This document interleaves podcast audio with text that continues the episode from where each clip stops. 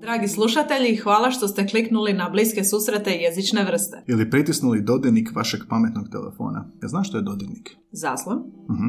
Mi smo Anja i Gaj i u ovom kratkom uvodu htjeli bismo vas obavijestiti o sustavu potpore našem radu i zahvaliti na dosadašnjoj potpori. Upravo tako, Anja. Dakle, od ožujka 2020. do danas, svaki tjedan, a nekad i češće, izlaze naše epizode, naša jezična druženja. Pa ako smo vas u prošlih više od 115 epizoda zabavili, nečemu naučili, zaintrigirali i želite nam pokazati kako cijenite naš trud i rad, možete nas počastiti kavicom. Upravo tako, Gaj. Putem stranice www.buymeacoffee.com možete nas nagraditi kavicom za 2, 5 ili 10 eura, ovisno koliko kofeina nam želite. A neki od nas su ovisni o kofeinu. Da. A osim jednokratne kavice, možete za 5 eura postati našim mjesečnim pretplatnikom i ostvariti pogodnosti poput privatnih linkova na epizode koje su snimljene, a još nisu objavljene. Više o svemu tome saznajte na www.buymeacoffee.com kosa crta bsjv, a link pronađite u opisu svake epizode. I neizmjerno hvala svima vama koji ste nas već podržali, jer vaša potpora nas motivira, drago nam je čuti da dobro radimo, ali i pomažete financirati novu i bolju opremu za kojom, ako smo iskreni, žudimo. A sada nastavljamo naša jezična druženja.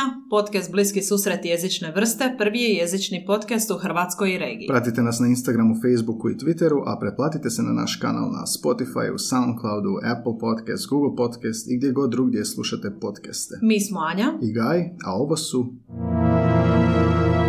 Bliski susreti jezične vrste.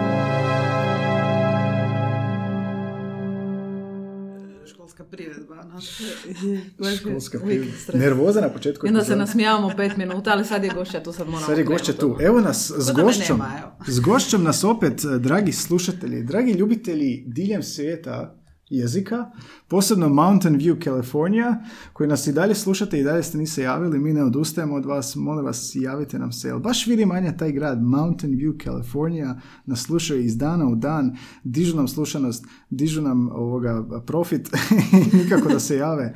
A, inače, Anja, kako si, dobar dan, dobrodošla u novu epizodu Bliskih susreta. Dobar dan. Jezično. Evo druga epizoda 2022. ali prva gošća 2020. Prva gošća u 2020. Znači, toliko dugo nismo imali gošću da su ljudi prestali slušati, ali osim toga a, nismo, ne znamo se više ni ponašati, znaš, ovoga, kako sad uvoditi gošću, znaš, obično smo nas dvoje nervozni, a sad je i gošća nervozna. Znaš, sad- Ivana Valjak Ilić je s nama. Ivana, bok, dobar dan, dobar, dobra večer. Gdje god nas slušate, ne možda je kod vas jutro. Hej, bok, kako? Pozdrav, Bog. Bok, Dobro sam. dobrodošla. Jesi kad bila u jezičnom podcastu? Nisam. Jesi kad bila u podcastu uopće? E, ne, ovo mi je prvi put. A, prvi se pamti, prvi Evo, podcast. brucošica u podcastu. Brucošica u podcastu. E, dobrodošla u podcast. Jesi upoznata sa ovim podcastom? Ovo je razgovor za posao. O, nas dvoje sjedimo s jedne strane, Ivana sjedi s druge, kao imamo papire pred sobom. Poslije će nam reći gdje nas vidi za pet godina. Koje su vaše tri slabosti? Tekuće ili... Tekuće. Kak ti je ovoga biti u podcastu? Jel si ovoga, mislim, pošto je sad prvi put, jel ti ovoga uzboljivo ovo iskustvo? Zapravo sam se jako veselila dolasku jer Da. slušam podcast. uglavnom. Možda ne toliko redovito koliko bih htjela, ali sam upoznata s likom, likovima i dijelom. Likovima dijelom. Znaš možda neke ljude koji su bili ovdje da ih pozdravimo ako, Može, ako si može. pozna, ako si- Prvo želim pozdraviti Kristijana Novaka, s obzirom da ovoga, njegov podcast sam sa guštom poslušala Aha. i drugi put. Da, to su bile bliske uspomene. Da, da. Ili poznatije pod tjednom kojim nismo snimili epizodu. A onda uvijek možemo ponavljanje. Da, da, da. Poprilično školski. Tak mi to zovemo, bliske uspomene. Želim pozdraviti kolegu Jakoba iz Jako Rijeke. Patekar, a, i ne smijemo krivo izgovoriti ime, znaš, Patekar, često mu se krivo izgovara ime. Patekar, a, on je, kak se vi znate? On ste E, kolege? Znamo se preko kolegice s kojom je on radio, zapravo manje više komunikacija preko društvenih mreža i on je kriv što sam počela slušati podcast jer je Mhm. Podijelio svoje gostovanje pa sam tako onda, Jakobe, dugujemo ti. definitivno. A i tvrtka znaš. Da, i tvrtka znam. Tvrtko. Plejić, viš, treba sam pogledati u kojim su epizodama bili, ali Tvrtko je profesor On je bio geografije. 100 101, tako Čovječ, zna bolje od nas. A, da, on je nakon te, nakon dolaska, ja mislim bio, on je ovoga profesor geografije, Jakob je jezičar i ti si jezičarka kao prva profesorica njemačkog dolaziš u ovaj podcast. Ajme, tebe, da, ajme što ima tema ovdje za prokopati o njemačkom. A, najprije te želim pitati, a, radiš u školi. Da, radim u srednjoj školi. Kakvi su klinci danas? Kakva je to generacija alfa? Kak ti je radi s njima? Mislim da klinci danas nisu puno drugčiji od onoga kakvi smo mi bili u toj dobi. Ja ih predajem u pretežno u gimnazijskom programu, iako škola ima i još neka strukovna usmjerenja, ali kad gledam mlade ljude od 15 do 18 godina, mislim da smo svi nekako bili a, sličnih a, ponašanja i, i stavova u to vrijeme, jedino možda su oni digitalno obuzeti nego što smo bili mi. Mislim da su- ja, ja, Obuzeti, sam, ja sam bila generacija koja je dobila mobitel s nekih 17-18 godina, Da, pa je da, to da, da. onda već nešto drugo, ali oni su danas doslovce s mobitelom u ruci konstantno i zapravo ni ne percipiraju da možda u nekom trenutku i nepristojno uzeti mobitel. Nema uopće tog aspekta Mislim kao... da, da im je to ovoga Fobbing, malo, fobbing. da, ne znam, ne mogu, Fubbing, ali mislim da su mladi ljudi danas slični kakvi su bili i nekad, možda ih se malo previše doživljava kao nezrele i kao, kao bitno drugčiju generaciju. Mislim da je samo taj digitalni aspekt bitno drugčiji, ali da su mladi ljudi uvijek mladi ljudi, uvijek imaju nekakvu potrebu pomicati granice i nalaziti svoj identitet na Mhm. različite načine, kampanjski učit, baš sam danas s jednom kolegicom komentirala kako su dosta kampanjski ovoga, pristupili puno toga, Mhm. ali zapravo mislim da sa toliko predmeta u školi je vrlo teško biti neko ko redovito uči baš sve. Tako Da, ne, drugačije. ne može ih se kriviti, mislim da su tu iskoristili ono što sustav nudi. Znači, po- podvučeš crtu između naših generacija i, i ovih danas i razlika je ta digitalizacija. Pa rekla bih da da, mislim da možda su u nepovoljnom položaju jer sad sve ostaje na internetu. Sreća da nekih naših fotki iz srednje škole nema nigdje osim u privatnim Srećom. albumima. U crno-bijelim. Polaroidima. ne, ne, one srebrne ploče i kapuljače na fotiću. Mislim da, da je to možda dosta otegotna okolnost da se i, i nekako vršnjačko nasilje možda malo prelilo i na digitalnu sferu. E, da. Da su u tom segmentu možda da im je i teže nego nama. Da.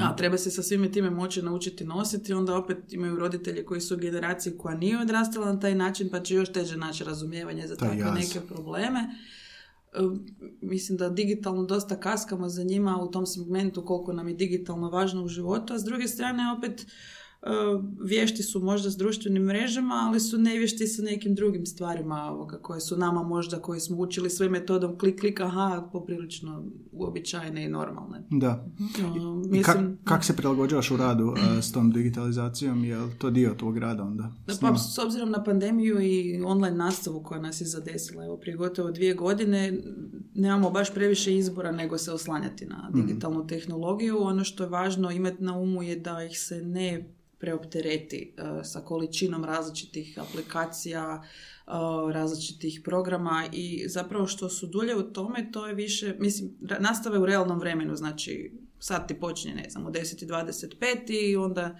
do 11.10 si na tom satu pred ekranom uh, i radiš kao da si u školi, što je zapravo grozno jer ako imaju 7 sati taj dan, to je 7 sati pred ekranama, stalno se priča o tome kako su Da, da, previše da. pred ekranima, pa nekako je moja tendencija onda dati dio samostalnog rada koji uključuje isključivo udžbenik i bilježnicu, nešto što oni mogu odraditi sami, mogu se isključiti iz tog sata pa se vratiti za 20 minuta, čisto da se malo protegnu, da mislim da je jako važno maknuti ih od tolike količine ekrana, to onda zahtjeva i drugčiju pripremu zapravo nego kad se radi normalan sat Da, da, uživo da. u učionici, da, da se onda uzme u obzir, ok, ovo sad predugo traje, sad to treba malo dinamizirati. Mhm. A kako onda po vašem iskustvu izgleda učenje jezika ili upijanje njihovo jezika, pogotovo njemačko koji slovi kao težak jezik, ovako na daljinu nakon gotovo dvije godine? Ima li tu nekih novih strategija? Mislim da je općenito učenje jezika na način na kakav se uči u školi sa dva do tri sata tjedno uh, u nepovoljnom položaju, jer to je vrlo mala količina vremena koju učenici posvete jeziku i ne mogu se doseći oni nivoi znanja koji bi se možda očekivali. Kad se uzme u obzir zbroj sati, pa to bi već trebalo biti, ne znam, nakon osnovne i srednje škole već nekakav B2 prema C1, na- iz prvog stranog jezika nekakav jači A2 prema B1 iz drugog. Ali ako nije riječ o engleskom kojem su oni stalno izloženi, kroz Da. glazbu, igrice, filmove, serije, onda će s nekim drugim jezikom, bio to njemački, francuski, talijanski, španjolski, svejedno, imati dosta e, skromne rezultate. Ako nemaju redovito nekakav susret s jezikom kroz bilo kakve druge sadržaje koji nisu nužno samo e, materijali iz škole, teško je očekivati da će to biti neki briljantni rezultati. I što se tiče e, dakle, rada u pandemiji, digitalno ima neke prednosti što ima dosta oni, dakle, iz svog doma, sa svog računala mogu pristupiti digitalnim rječnicima. Da, da, da. Google Translate-u koji može biti dvosjekli mač. Baš to, baš to, da. Mhm. A, onda ih pokušamo smjeriti na provjerene ne- neke izvore kao što su neki online rječnici koji mogu poslužiti. Ima zato hrpa video materijala, što autentičnog, što iz video lekcija koje su iz ministarstva. Tako da se zapravo može možda lakše e, iskoristiti neki digitalni materijal jer ako su doma, imaju internet, mogu to pogledati. Ako si u školi završiš učionici gdje je veza poprilično slaba, onda ćeš potrošiti 10 minuta dok se video loada, Da, pa da, onda opet da. ništa od toga. Toliko digitalizacije. Da, Da. da, ma, dogodi se jednostavno da je slabiji signal ili da nas je više spojeno na online nastavu iz škole, a dio učenika je uživo ondje i sad jednostavno se tehnologija preoptereti. Iako mislim da mi u Hrvatskoj dosta kukamo kao loš nam je internet, pa je loše ovo, pa je loše ono. Mislim, ja sam bila prije pet, pet i pol godina u Berlinu na jednoj stipendiji u Goethe institutu i sad nas je bilo 20 sudionika seminara i došli smo u učionicu koja je jednostavno imala takav internet da kad smo se svi 20 spojili, to nije radilo kako treba, a seminar je bio o uporabi digitalnih medija. Tako da, obično u Njemačkoj je kao sve bolje, ne nije. Ironija ima, ima smisla za ironiju. Ok, ajmo pričati o njemačkom. Idemo sad a, se vratiti kompletno na tvoje podučavanje. Kao prvo, a, njemački koji podučavaš. Znamo da je najčešće pr- prvi strani jezik engleski, jel tako? Tako je, tako i u tvojoj školi, jel? Da, da, da. A, kakva je stvar s njemačkim? Je li drugi strani jezik obvezan? Je li to izborni? I postoje li tu podjele neke kao početni, neko ko uči od nule Mhm. ili nastavljači? Sjećam se da je to prije bilo. Kako to izgleda u školi? U osnovnoj školi mislim da preko 95%, č- možda 93% škola ima engleski kao prvi strani jezik, a ostatak ima njemački i nešto talijanskog, mislim da je čak možda jedna škola u Zagrebu ima francuski kao prvi Znači, jezik. dominantan će biti njemački kao prvi Apsolut- strani jezik. Kao engleski Kao kao, dru- prvi, kao da. njemački kao drugi, kao- da. njemački kao izbornik koji kreće sa učenjem od četvrtog razreda je većini djeci dostupan. Uh, ovisno zapravo o podneblju ima krajeva gdje je to talijanski, Primorje, Istra. Mhm. Da, da, da. Dakle, smisla, da. Uh, neke škole nude i španjolski, neke nude recimo njemački i talijanski, znam da osnovna škola Malešnica nudi i njemački i talijanski kao izbornu nastavu. Klasična je imala recimo kad sam radio tamo, ako se dovoljno interesa skupi, onda oni pozovu Mhm. a, profesora za taj jezik, pa su radili kao vanjski suradnici. To mi se isto svidjelo, da. Ali to je onda vjerojatno fakultativna nastava Da, da, riječ o srednjoj školi. Da. U srednjim školama pak, e, ovisno o smjeru, e, učenici imaju jedan obavezni strani jezik, e, mislim da matematičke imaju samo jedan, opće imaju dva. Obično je to engleski. Zapravo učenici nastavljaju u srednjoj školi kao prvi jezik učiti one koji su učili u osnovnoj, s tim da mogu čak i polagati neku razliku, pa ako su učili njemački, žele engleski, onda mogu Mogu, mijenjati. Ja imam ove godine sreće pa imam čak jednu grupu učenika, njih je četvero, koji imaju njemački kao prvi strani jezik. Gimnazijalci su, pa za par godina čeka i matura, bit će veselo. Da, da, da, super, super. Um, iako mogu čak i na maturi birati koji će jezik Da. polagati. A u osnovnoj je, dakle, od četvrtog se rekla, Tako dakle, je, to da, kreće njemački kao drugi. da. Kakav je odnos učenici, učenika prema tom drugom stranom jeziku? Ga se boje, je li im je e, zahtjevan? Kakvi su oni prvi dojmovi? Što se tiče osnovne škole, dakle, počinje se učiti u četvrtom razredu. Ono što se kao priprema mora napraviti, budući da je to izborna nastava. A izborna nastava znači, ok, ići ću na to, dići ću si prosjek i tu je moj posao. Baš sam ti pitao, da. Puno djece tome pristupa na taj način i zapravo ti radno mjesto ovisi o broju grupa koje imaš, hoćeš li imati satnicu i onda ja ako neću imati pet, onda ću se ispisati. Da. Je li, je li to razlog zašto ovoga su i kriteriji, kriteriji padaju? Ja se sjećam u osnovnoj školi da je taj njemački bio da su ovi u Valpovu koji su išli u susjednu školu, da su pravili salate, da su se zezale nastavi i da klijenti koji mi godinama kasnije dolaze znaju to reći. To je bilo, bil- imali smo i njemački kao osnovna škola, to je bilo ništa. Je li to razlog zašto taj, to što si spomenula i brineš za svoj posao, ili ovoga općenito to neko očekivanje da to mora biti sad neki ono minimalni zahtjevi da se podigne ocjena i Ma nije to jedini faktor, to je samo jedan od aspekata, nego recimo sa izbornom nastavom koja nije e, recimo konfesionalni vjeronauk se prakticira stavljanje sati u kontrasmjenu. I onda, daj. da, to je vrlo raširena praksa, s obzirom da se sad još uvela informatika kao Isuse, pa obavezni, ja sam tak imao, da sam se obavezni predmet u petom i šestom razdu, ali je izborna u nižim razdima. Dakle, informatika ima situaciju, dakle, prvog do četvrtog može biti izborni predmet, peti i šesti je obavezna, a u sedmom i osmom je opet izborni. Sad, meni je super, O Bože. Znači, e, Hoće li onda u tom petom i šestom razredu naučiti sve što će naučiti ako idu svih osam godina, koja je poanta ovih ostalih šest, ali ok, to su donijeli za vrijeme ministrice koja je snažno podupirala uvođenje informatike. I to je recimo bio zadnji čava u ljes e, nastave izbornog jezika. Neću samo o njemačkom, zato što imam brojne kolegice i kolege koji predaju italijanski, španjolski i francuski i zapravo su u lošem položaju jer stavite u kontrasmjenu. Onda recimo imaš krajeve gdje djeca dolaze školskim autobusom u školu. I ako ostane na njemačkom, nema više busa, mora neko doći po njega. Nemaju svi roditelji prijevoz ili neće stići po, po dijete doći. I jednostavno onda može dijete i zainteresirano, ali nisi mu pružio mogućnost da sudjeluje u nastavi. Ja sam imala u kontrasmjeni kad sam ja išla u osnovnu mhm. školu, ali ja sam iz Zagreba i moja škola je u mom kvartu, znači mogu pješke doći kad poželim. Dok kad radiš u nekom kraju kakvom sam ja prije radila, kad je nastava strogo vezana uz školski autobus, što je zapravo strašno. da, da, zapravo je, da. ali jednostavno mhm. lokalna samouprava, odnosno plaćanje, dakle, prijevoza je takvo da nećeš financirati da ide šest puta na dan, nego će ići tri puta na dan. Mm-hmm. Dakle, da odveze jutarnju smjenu, pokupiju, a usput doveze popodnevnu i onda još na večer vraća mhm. popodnevnu kući. Uh, ono što još zapravo dosta koštalo, dakle, taj izborni predmet, znači uvođenje te informatike kao izborne u niže razrede, pa onda dijete recimo krene od prvog razreda na vjeronauk, uzme i informatiku i onda četom joj bit će mu previše, pa kak će s tim. Uh, pa onda još to kontrasmjena u višim razredima. U četvrtom se još to nekako da uklopiti u raspored jer nemaju toliko opterećenu satnicu, onda kao je mu to previše, pa kako će to, pa šta će, pa neće mu trebati, pa već uči engleski. I mislim da je uh, onda zapravo i očekivanja budu velika. Ne znam, evo uči njemački već dvije godine i bili smo u Gracu u shoppingu i nije si znao kupiti sandvič. mm Mislim, to je ono, i govorim i o toj količini satnice, jel? Dakle, to je nešto što je također unazadilo učenje jezika. Mislim da sam davno čitala neka istraživanja u kojima se potkrepilo da se engleski kad se uči kao izborni, da se može doći relativno brzo do nekakvog nivoa koji bi bio čak otprilike sa onim kad se uči kao obavezni, znači od prvog razreda, mm dok je s njemačkim drugčije. Dakle. I kako izgleda ta nastava? Što želiš njima, radila si u osnovnoj školi? Jesam, deset godina. Kako uh, radiš u takvim mhm. uvjetima i koje vještine nastojiš onda pobuditi u mm. njima, razviti, kada je takav stav, kada je, su takvi uvjeti i kada je, što si dala taj primjer kao uči dvije godine, pa ne znam Gracu nešto reći, ali e, što, što ti onda mm, cilj postići u mm. tom minimalnim uvjetima takvim? Ono što sam ja krenula raditi je jezična animacija, dakle to je, obično se krene sa trećim razredom koji se u četvrtom, odnosno u trećem se treba odlučiti hoće li ići na izbornu nastavu ili ne,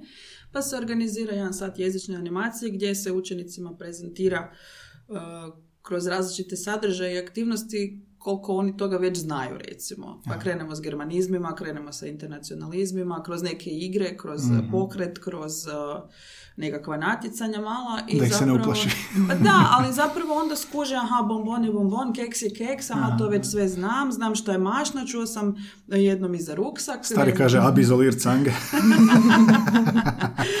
Da, recimo, ide se s tak nekim stvarima i onda, i onda zabilježimo, pa evo vi već znate skoro 30 liječi na njemačkom, a niste još ni počeli učiti.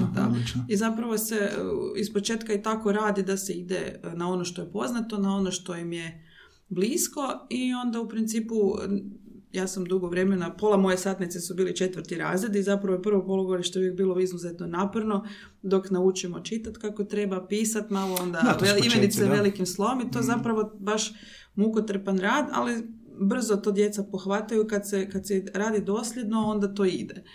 Da te pitam, kad uh, radim tečaj A1 od mm s odraslima, najviše pomaka se primiti u tom početku. Da. Jel tako da. i sa, sa Da, je, je, tako je s djecom.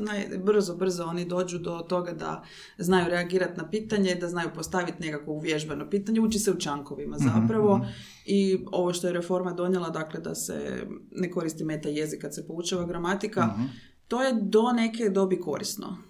Mhm. I recimo uh, do negdje šestog, sedmog razreda je korisno izbjegavati meta jezik, a onda kad već oni imaju neko znanje iz hrvatskog što je to imperativ, što je to perfekt, onda se već i to može iskoristiti. Uh, ja nisam pobornik toga da se pod svaku cijenu izbjegava meta jezik u nastavi jezika, jer uh, najlakše je reći imam koga što brata, aha, akuzativ, e pa tako i u njemačkom. Mhm. Recimo tu možemo povući paralelu i mislim da onda kad oni znaju što je pada, što je akuzativ, da će im onda to biti lakše možda. Da, pa povežeš I- interdisciplinarno. Tako je, tako je, da. I to je u principu kad već uđu u tu ovoga, uh, fazu da mogu abstraktno pojmiti tako neke stvari, dakle negdje na, do šestog razreda se stvari obično tako rade, da se ide po čankovima i da se ide kroz neke fraze koje se uvježbavaju, a onda se kreće malo i meta jezično. A šta se savlada prvo? Šta prvih, ne znam, prvi razred taj koji uče, to je četvrti, jel? Mhm, četvrti, da. Šta, šta moraju savladati do kraja godine? A, ono što, a, sad tad još bio nastavni plan i program, nisam radila u osnovi od kad se donio kurikulum, ali obično pozdravi, a, ona nekakva osnovna pitanja, tko si, odakle si, koliko imaš godina, opiši svoju obitelj, boje, brojevi do 20, a, iako sam znala im čak i pasivno reći neki broj, dakle veći od 20, ali čisto da se malo senzibiliziraju da je to drugčije nego u Hrvatskoj, da je da. obrnuto. Mm. Da, e, recimo neki osnovni odjevni predmeti, članovi obitelji, to sam već rekla, škola, školski pribor, dakle ono što je njima najbliže, Najbliže, okruženje i nešto s čim oni onda mogu ovoga, nekakve kratke govorne interakcije provoditi, pa se onda ide i na taj performativni dio. E, Puno se toga može i njima prepustiti kad se dovoljno navježba. Da, spomenuli ste tu interakciju, u kojem dijelu, u kojem periodu vi shvatite da oni mogu raditi u parovima, grupama ili da su se oni dovoljno slobode da su u stanju govoriti. E, to je dosta e, individualno od grupe do grupe. Znači, ne- nekad mi se dogodilo da u A razredu nešto ide super, u B ide nešto teže, a onda u F razredu, to je iz područne škole, moram čekati još jedno dva tjedna da dođu do toga. ili, ili recimo ovi u F mi skuže ono iz prve, a onda u ovoj matičnoj školi u A i B razredu mi treba još neko vrijeme da dođemo, jer je veća grupa, ili ne znam, imam e, recimo možda dijete s nekim teškoćama koje je također u toj grupi, pa moram dio vremena posvetiti i tome, ili recimo problem s disciplinom. Znači, to je poprilično individualno, ali obično ono što sam uspijevala, recimo u rujnu krenemo, a oni već polovicom studenog mogu ispričati pet rečenica o svojoj obitelji, nacrtaju i kažu, ne znam, to je moja mama, to je moj tata, to je moj brat, to sam ja. Recimo, dođemo do toga odgovoriti na pitanja kako se zoveš, koliko imaš godina, znači to već sve negdje u prva četiri mjeseca. To su sve naravno uvježbane fraze. To su sve... Koliko su velike grupe? Ha, ovisi od, od škole do škole. Ja sam imala, ako je, dakle, u jednoj području škole sam imala kombinirano odjeljenje, pa je onda samo četvrti raz bio sa mnom, imala sam nekad i samo dvoje učenika. To je fantastično za njih. Da. pa je, ali onda su lišeni onog grupnog rada i nekakvih aktivnosti koje možda funkcioniraju, ali nekakav prosjek je bio 15. 15. I koliko u toj grupi uh, možeš inzistirati na jezičnoj, na govornoj produkciji? E to sad isto ovisi što hoću postići i u principu ako ne inzistiram baš da, da od, mislim nekad znam reći ok, dobro ga plan i program, idem sad ovo želim da nauče jer nam to, To, treba. to mi se sviđa. ovo, mi, ovo nam treba sad i treba će nam iduće godine i u osmom razredu. I kad odete u grad. da, da, pa ja im znam reći. Mislim, ja sam i znala za Afrikavac, svi su uvijek naučili pitat smiju li na WC. Ja rekao, evo, bar, ste, bar nećete se nigdje vani. Oga, ali da, uvijek inzistiram na onome što je recimo dominantno u tom razredu i da će se poslije možda samo malo ponoviti, ali znam da je životno svakodnevno upotrebljivo, tako da to, to je bilo važno. Ovoga. Je li ti kad, uh, recimo, uh, jel stavljaš naglasak da oni, osim što znaju pružiti informaciju, da oni mogu za- zatražiti, tipa kad slušaju sugovornika da mogu postaviti pod pitanja ili je to za osnovnu školu još malo prezahtjevno? E, Da, to je poprilično zahtjevno, pogotovo za izbornu nastavu. Znači, baratamo sa dva sata tjedno, znači s 90 minuta. I sad, e, ja mogu inzistirati da oni, oni to obično rade kroz e, igrokaze, jel? Dakle, za zajedno Da, da, da, znaju da? postavljati, Da, da, da. da, Mhm. ovoga, da postavljaju jedni drugima pitanja, da znaju na njih primjereno reagirati.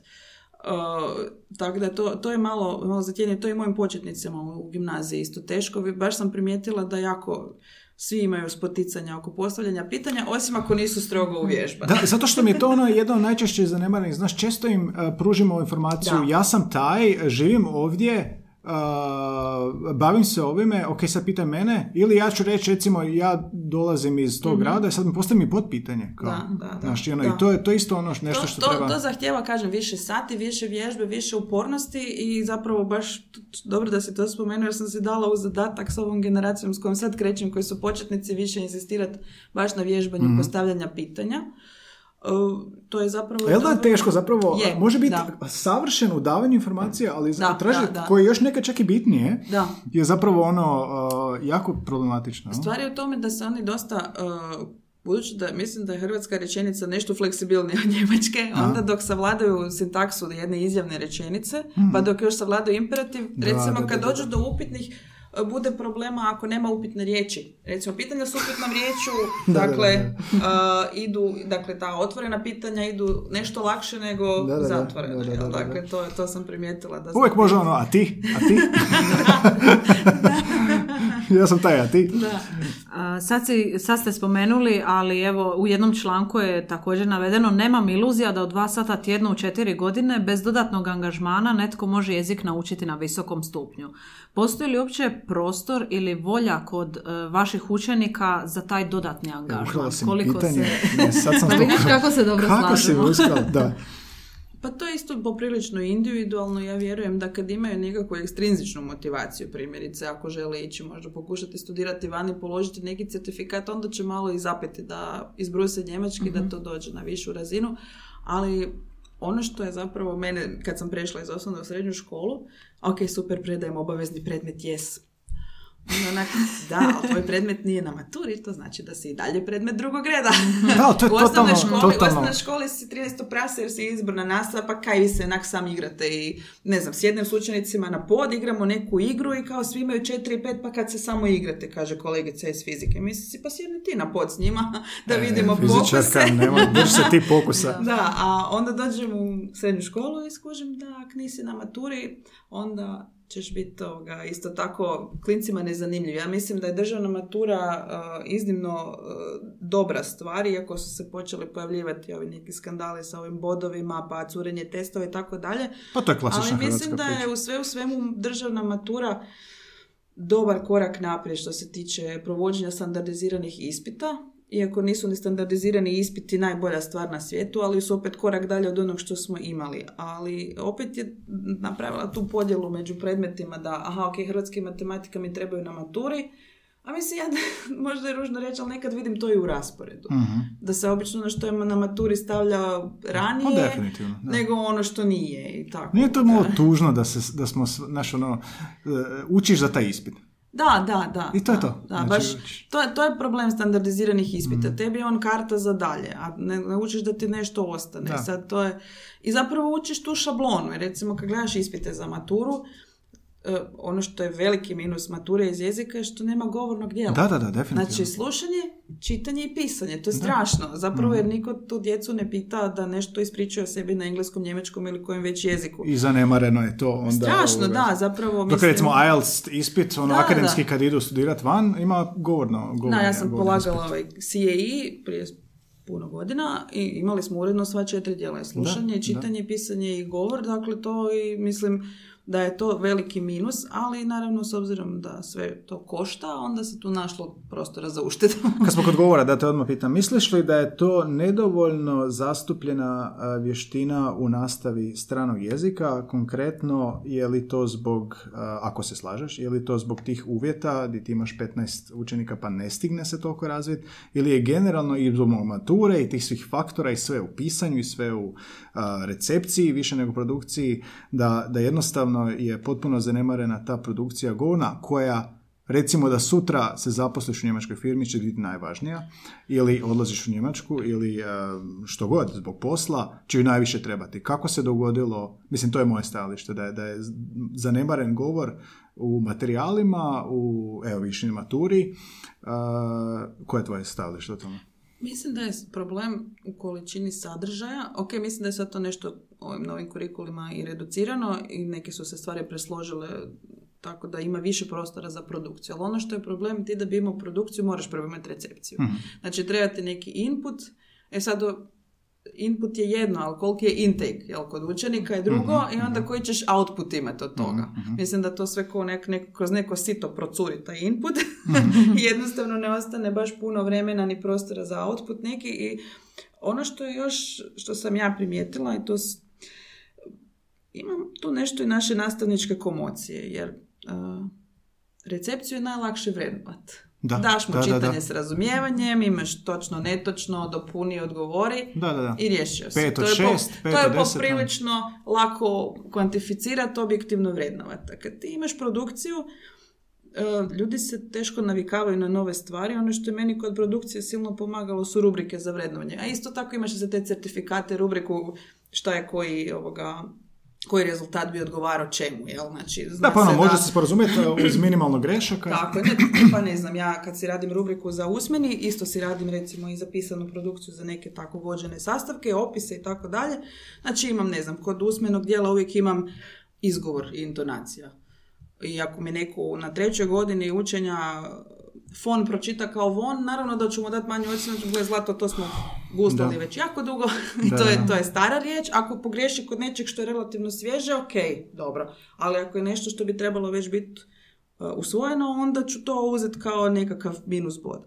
Znači, izgovor intonacija, samostalnost, recimo, obično imaju izlaganja o nekoj temi, Um, što se tiče gramatičke točnosti također i recimo obično bude jedna struktura koja mora biti uh, propitana kroz to jer inače nemaš načina da ih natjeraš, više nemamo element um, jezične strukture za vrednovanje, pa nemaš više ocjenjivanja drill vježbi iz gramatike. Da. I onda recimo, ne znam, imali su izlaganje o nekakvim njemačkim izumima, kroz to smo učili pasiv i morali su u svom izlaganju mogu imati koliko god hoće e, rečenica, ali pet Primijeniti, rečenica jel? mora imati Da, da, da, točno da, da. primijenjen, pa im je to isto ovoga. Znači moraš uklopiti taj, tu njihovu Tako produkciju je. u mogućnost vrednovanja. Tako je. Jer imam klijente i koji, mislim, mislim da smo sigurni i slušatelji da smo svi ovo čuli ili možda iskusili da ova rečenica, razumijem sve, ali kad trebam progovoriti, nemam dovoljnu bazu. Da. E sad, kako ti doskočiš time? Ka, e, ono, sigurno si u svom radu se i susretala s tim, naravno da jesi. Kako pokušavaš u sve ove uvjete što su formalnosti, vrednovanje, naravno, kako pokušaš doskočiti tome da to ne bude tako? puno treba vježbati unaprijed s njima i obično, mislim, to se manje više na tim početnim stupnjima radi po obrazcu. I onda vježbamo pa dobiju, ne znam, jezična sredstva koja moraju upotrijebiti, dobiju natuknice, nešto možemo mi zajedno kao nekakav, ajmo reći, generički uradak napraviti na satu i onda će oni za idući pripremiti svoj. Onda dobijem na papiru i onda kažem, to je radio Google Translate, nisam plaćena za ocjenjivanje strojnih prijevoda. A lako se prepozna. Ne, kako kak znate? Znam. Kak ne bi ovo, ovo i ovo nismo u životu spomenuli na nastavi od riječi. Rekao, sad za zadaću ga prebaci u Google Translate tak kak si ga dobila ili dobio i vrati ga na hrvatski da, ćeš, da vidiš koji si čušpa iza toga dobila ili dobio. Tako da onda obično pokušaju jednom i odustanu. A, koje bi bile, a, što, ti, što ti fali da imaš više vremena za taj govor, da svako malo bolje može komunicirati, pod bolje mislim točnije, preciznije, da ima više vježbe. Mhm. Jel ti fali vremena ili ti je prevelik razred ili ti f- ima previše sadržaja? A, za Mislim, intervju? imam dovoljno male grupe da se sve stigne, tako da se trudim svaki sat, odnosno svaki blok sat, sad nažalost čut svakoga barem jednom ili dva puta ovisi što vježbamo. E, I recimo ono što ja ne smatram vrednovanjem govora ili nekakvom govornom ajmo reći, zadaćom je čitanje. Jel? Tu možemo možda detektirati neke probleme u izgovoru, ali čitanje nije vještina govorenja. Da, da, naravno. to je da. nešto, to, Da. je, to je segment. To je zapravo čitanje s vještine. razumijevanjem, to je više razumijevanje. Da, jel opet, mislim, ne znam, ne mogu, ne mogu reći da, da sam vrednovala čitanje s razumijevanjem ako je netko pročitao ulomak na glas i ok, onda smo išli vidjeti ili ima nepoznatih riječi u njemu. to jel? da, Znači, to to nije, ali ako, ako ja ako pročita taj tekst i ja mu postavim pitanje na njemačkom i odgovorim na njega, to je već čitanje s razumijevanjem, da. Uh, mislim da možda čak i dalje mislim da je dosta velika količina sadržaja. Uh, važno je jako i s kakvim se udžbenikom radi. Nekad mi dođe da svoj jednostavno ostavim sa strane. Puno puta se dogodi da prilagodim materijale, uh, drugčije razradim korake za neke sadržaje jer vidim da mojim učenicima to sad ne odgovara jer im fali to i to predznanje, a udžbenik predviđa da ga imaju recimo. Tako da udžbenik je e, apsolutno pomoćno nastavno sredstvo, Da. iako za jezik, mislim da ako jezičar, praktičar znaš da je neophodno. Da ne pitam ovo, jel možeš odraditi nastavu bez udžbenika? Mogu. Cijeli razred? Može, može, da, dapače. Mislim, može se, uh, mislim, može se naći neke druge materijale, a puno puta posegnem za time da si sama napravim. A možeš kroz govor sve naučiti? Samo govor. Da. Nisam još probala, morala bi probati. Pa što bi ti falilo? Mislim, ono, ti ponovi, oni ponove za tobom. A, Mislim, to je onda opet samo reprodukcija, jel? Da. Odnosno, da, to, šta smo dobili s tim ako samo ponavljaju, jel? Ne misliš da kroz to ponavljanje mogu usvajati? Pa, velim, to bi trebalo baš isprobati, ali mislim da, da, da, da, da bi bilo monotono. Nema dovoljno vremena. Ja, ali mislim da bi im bilo monotono. Ja mislim da, da treba malo dinamizirati aktivnosti. Jedna mirna faza, jedna malo aktivnija, malo razbiti čitanje pisanjem ili pak e, govorenje. Mislim da treba svakak to, jer mislim da bi im nakon 45 minuta bilo već svima ovdje. Mislim da bi im popustila koncentracija. Da.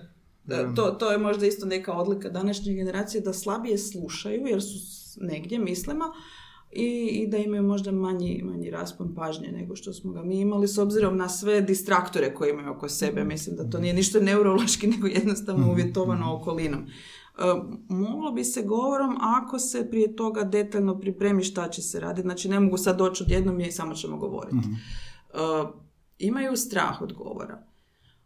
I kao šta, ali ne znam to reći. Pa probaj. Da.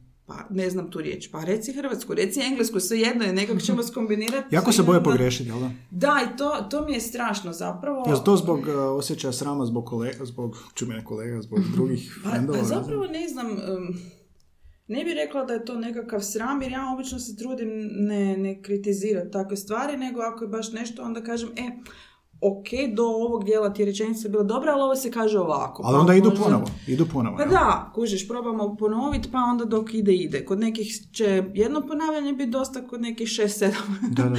da, to je isto baš, učenje jezika je silno individualna stvar e, i jako je problematično ako nema intrinzične motivacije koji za sve drugo, ali, ali e, jezik je specifičan zato što tu nema starog gradiva, tako matematika, jel? Znači, ne možeš reći, ok, tablica množnja mi više neće trebati, ako ne možeš reći da ti neće trebati prezent ili zavisne rečenice jednom kad si ih prošao. Da, To je ono što im možda isto stvara poteškoće, jer ne mogu se sad dopustiti, ok, sad sam ovo odgovarao, pa baš me briga, sve će ti to trebati kad Da. Da, a trebamo imati na umu nastroje smo ovdje jezičari, Da. osobno nisam germanist, ali sam uvijek učila dva strana jezika, engleski i talijanski i završila engleski i talijanski. Tako da mi nastroje uživamo u jezicima i shvaćamo njihovu važnost. Ima dan ali, kad ne uživam. Naravno. Ali učenici generalno nisu, možemo reći nisu jezičari ili neće upisati filozofski fakultet, Da. možemo reći u ne znam kojem postotku. Tako da ovo što ste rekli treba biti postati intrinzi- intrinzična motivacija, ali i vi kao profesor, predavač, nastavnik trebate biti nekakva inspiracija i motivator njima. To je, to je ključno, ako ti bilo šta da ti neko predaje koji ti je antipatičan, automatski će ti splasnuti entuzijazam za taj I to predmet. pamtiš godinama kasnije. Da, Da, ali da, obrnuto. Da, da, tipa, mene bi nešto bilo silno zanimalo u srednjoj školi, ali ne znam, pola vremena nismo imali nastavu jer je osoba bila na bolovanju i sad nemam pojma o tom predmetu, recimo, ne. Mislim da je jako važno uspostaviti nekakav dobar odnos s učenicima, ne, ne im podilaziti, nego u smislu, ok, gle, tu na mom satu isprobaj sve što ide, sve smiješ reći, sve smiješ probat, znaju se i povjeriti za svakakve stvari i mislim da je važno da se osjećaju opušteno i dobro. Uh, I čim je nekakva tako ležernija atmosfera, mislim da onda se malo i taj strah od govora eliminira. Znam, nekad vidim djecu koja su ovako inače silno uh, otvorena i samouvjerena i onda dođu odgovarati. I onda se ovako tresu. Da, da, da. Šta se bojiš?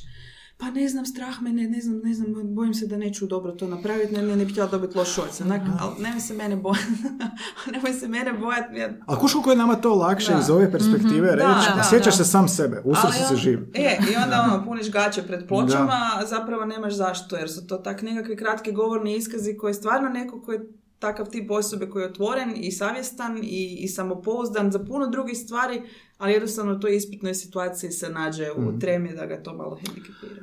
Um, ovo u nastavi njemačkog je u usporedbi s nastavim engleskom, eh, iz engleskog jasno da eh, njemačkom nedostaje izloženost koja engleski ima. Da, To pretpostavljam, odnosno siguran sam da igra veliku ulogu. da, definitivno, jer ono Kako, što... eh, sam završen, kako ćeš ovoga, jel možeš išta ovdje napraviti da ih izložiš jeziku izvan učionice? Jel to uopće ovoga moguće? Jel oni jesu voljni tako nešto napraviti? Govorili smo o motivaciji. Mhm. I kako doskočiti tome eh, ili ono jednostavno moraš, moraš se nositi s tim što imaš? Tu ima više tipova učenika. Neki će, hoću dobiti pet onda ako to napravim. jo, pa to je broj, najveća Ok, kategorija. Ne, da, da ću ti pusu iz zagrlje, ne znam, mislim, ok, sad neću jer je epidemija. Želim se ne bi ni inače, ali uh, evo dam ti pet ovako, high five. Loša je fora, znam, ali prolazi u srednjoj školi. Znači, sve mora biti Ali, ali neki će onda reći, ok, baš da vidi, baš idem probat, ne znam, uh, znala sam u osnovnoj školi dat, uh, recimo Deutsche Welle ima zgodne aplikacije, Odlični su, recimo da. za A1, pa ona da vidimo, hoćeš uspjeti u tjedan dana skupiti 1200 bodova. Mhm. I znali su fakat i onda to isto stvarno zapišem si i dam ocjenu, jer vidim da je dijete stvarno učilo i nešto je ostalo. E, zapravo ono što, ako se tako nešto radi, onda mora biti tu i neki mehanizam provjere i nagrade. Jel, znala sam, ili recimo može se dati neka lakša lektira, ima dosta zgodnih izdanja koja prate recimo stupnjeve po zeroju, pa se može dati nešto tako, pa dati im tipa tri mjeseca, proći to kao čitanje s razumijevanjem i opet ono, ok, jak ti ocjena između, a ovo si dobro napravio, evo ti onda Da, da, da. mali neki... A sve mora biti da. motivacija. Mora biti definitivno, mora, mora, da, a mislim, kom se da živit sa 16 i 17? To Da, svi da, istina. Sam da ti otići van s ekipom, da te svi puste na miru i da možeš doma leći gledat serije. Jer mislim, ko se sebe ne sjeća. Ja sam išla u jezičnu gimnaziju i zapravo poslije sam studirala germanistiku i komparativnu književnost. Uh, cijelu gimnaziju sam još išla u školu stranih jezika na engleski i na njemački. I onda kad sam došla na faks na germanistiku, onda sam mislila, čovječe, koliko ja sad imam slobodnog vremena. I onak, onda sam skužila zapravo da mi je bilo teško u srednjoj, ali to uopće nisam tak doživljavala u tom trenutku, jer sam, ok, organizirala sam si, bilježnica iz fizike je uvijek bila sa mnom u torbi kad sam išla ovoga, na engleski i njemački, budući da sam živjela na Arunu, a išla sam u Suvag, u njihovu školu stranih jezika, koja je, mislim, jedina državna škola stranih jezika u Zagrebu i stvarno je odlična, ovoga, odlično me pripremila za, za sve što sam kasnije radila s jezicima. Ali ono, i bilo je se kaj voziti od tvornice do, do Jaruna, pa onda sjedneš, učiš, čitaš lektiru, jednostavno iskoristiš vrijeme. Nije bilo mobitela, možda bi tipkala više tim putem do doma, ne čitala lektiru. A ovaj nedostatak te izloženosti, e, kako to vi- vidiš? Što ti fali tu? Pa mislim Da da, je recimo njemački kao engleski, što bi bilo lakše raditi? sigurno poznaš nekog koji ko klinac gleda crtiće na njemačkom. I kakav to efekt ima Ja i to. na odnos prema njemačkom i na vokabular kasnije i, i na, na Mislim, fali, dogradnju. Mhm. fali to neka recepcija autentičnog, makar ga ne razumiješ. Da, da, ali nekak ti to, ja sam Cartoon Network gledala Ja isto, mala. da. Odra- odrasli smo na tom, da. I I nas to, je, to je zaslužno što sam ono, zavoljela engleski jako. Jedno vrijeme sam se bavila mišlju da ću ga i studirati, pa sam odustala jer nisam imala dovoljno samopouzdanja. Ali njemački sigurno mogu, ne? Mhm. ali, To rijetko ali- kaže. Said no one ever. da. ne, moja frau Petrović bi bila ponosna ovoga, da, da me čula kako sam to izgovorila, ali uglavnom. Da, e, mislim da e, gledaju općenito i e, anglo-američku produkciju što se tiče serija i filmova. Ova njemačka, ne znam šta da im preporučim, Dark, mislim, ne znam da, da li bi to baš preporučila srednjoškolcima da pogledaju ili How to Sell Drugs Online Fest, to A sapunice, a sapunice, Lisa slijedi svoje srce. Da se tak zove. koje ne mogu te šećer drame gledat meni. Pusti ne. ti, Alisa, znaš kako, koliko sam dana proveo pred I onaj alpski doktor, kako sam, gorski liječnik. Lugar, što je- lugar, lugar. Govori što želiš, ali zahvaljujući meksičkim sapunicama ja Pa znam da. neke osnove Pa da, španjolskog. pa ne, ne da rugam, nije ja se. Zato si. Zato što u sapunicama pričaju standardni i spori jezik, mislim relativno dok ne počnu plakati. I Španjolski nije dolje. Da, da. Ne znam jeste vi kod djece gledali kanal A i sve moguće sitcomove na kanalu Kanal A. Dakle, sloven- mhm. slovenska televizija imala je domet tu. Mi smo svi ko klinci ovdje u Zagrebu gledali kanal A jer su imali puno bolje humoristične serije od naših televizija. Onda dođe čitaš slovenske titlove i slušaš engleski i učiš dva jezika paralelno. Se A to je to, taj- ta Da, izloženost jednostavno jeziku, da. jako važno, da. A sad opet... uh, Pa misliš da, e, spomenula si Dark, Netflix, Netflix, popularno svima da, Netflix, da. A, misliš da, dobro, Dark je isto i zahtjevan, Kažem, ali... mislim da im to baš, treba naći nešto što bi im bilo Da. primjereno ovoga i to onda treba, treba naći neki sadržaj koji, taj How to Sell Drugs Online Fest, to je njemačka serija na Netflixu, mislim da je prva koju su radili Njemci za Netflix poslije Darka ili tako nešto. Uglavnom, to mi jedna učenica preporučila, punoljetna je. mislim, humoristična je serija, vjerujem da, da mislim da je A kakav jezik je, ono... a, i- ima i razgovornog, ima i standarda, ima narativni dio, ali ok, upališ si titlove. Mislim, Da, da, kad, kad gledamo recimo neke e, klipove s YouTube-a na njemačkom, znam im upaliti one generičke titlove koji se dolje pojave, njemačke, pa možda je lakše pratiti, iako Da, da, da. nisu uvijek dobri, ali recimo Deutsche Welle ima, što se sapunica tiče, Niko Sveg, to svi Niko jako Sveg je vole. super. To ja s To odraslim svi koristim. jako Niko vole, da, to je super, to svi jako vole može se čudesa napraviti s tim. Niko je glavni lik koji je španjolac, dolazi, dolazi iz Sevilje, dolazi u Njemačku kao prvi dan, a savršeno izgovorima. Da, da, da, da, da, savršeni da. njemački ima. A ima drugi jedan od GTA gdje je baš isto španjolac, iz nekog razloga samo španjolci, koji. Pa baš... da je Ibiza, da zipcete Bundeslande. Da, da, da, on je Ne, naučio, Majorka, pardon. on je, on je naučio jezik, a, ne znam, mislim, glumac je, Da, ali radi greške, sad ne znam jel namjerno kao glumac, i ima teži španjolski Mhm. Aha. izgovor, tako da mi je puno uvjerljiviji Da, da, Niko da, da, svega, da. ne Niko, je, Niko je tu kao izgovor je perfektan, ali zato onda ne razumije neku riječ. Da, da, da, sve, sve savršeno ili jako sporo kaže, ali savršeno kaže da sporo kaže. Ali niko sveg pali i to, s tim se može svašta u nastavi napraviti. Pa onda recimo znam i to zadat, pogledajte se ovu epizodu, s titlovima može, ako ne ide s njemačkim, stavite si engleske. E, to sam ti. Znala sam im reći recimo Duolingo da probaju vježbati engleski Da, da, da. njemački. Uh, i te aplikacije Deutsche Welle znaju, ali velim, treba ih micati od ekrana. Ali onda znam reći možda malo za muziku, ili kažem te male lektire koje su onak zgodne, ne znam, to je Langenscheidt ima neka izdanja sa krimićima i Mhm. tako. Imao sam jednu učenicu s kojom sam radio uh, srednja škola, je imala jako poteškoća, dobro sad je engleski, ali Mhm. ista stvar.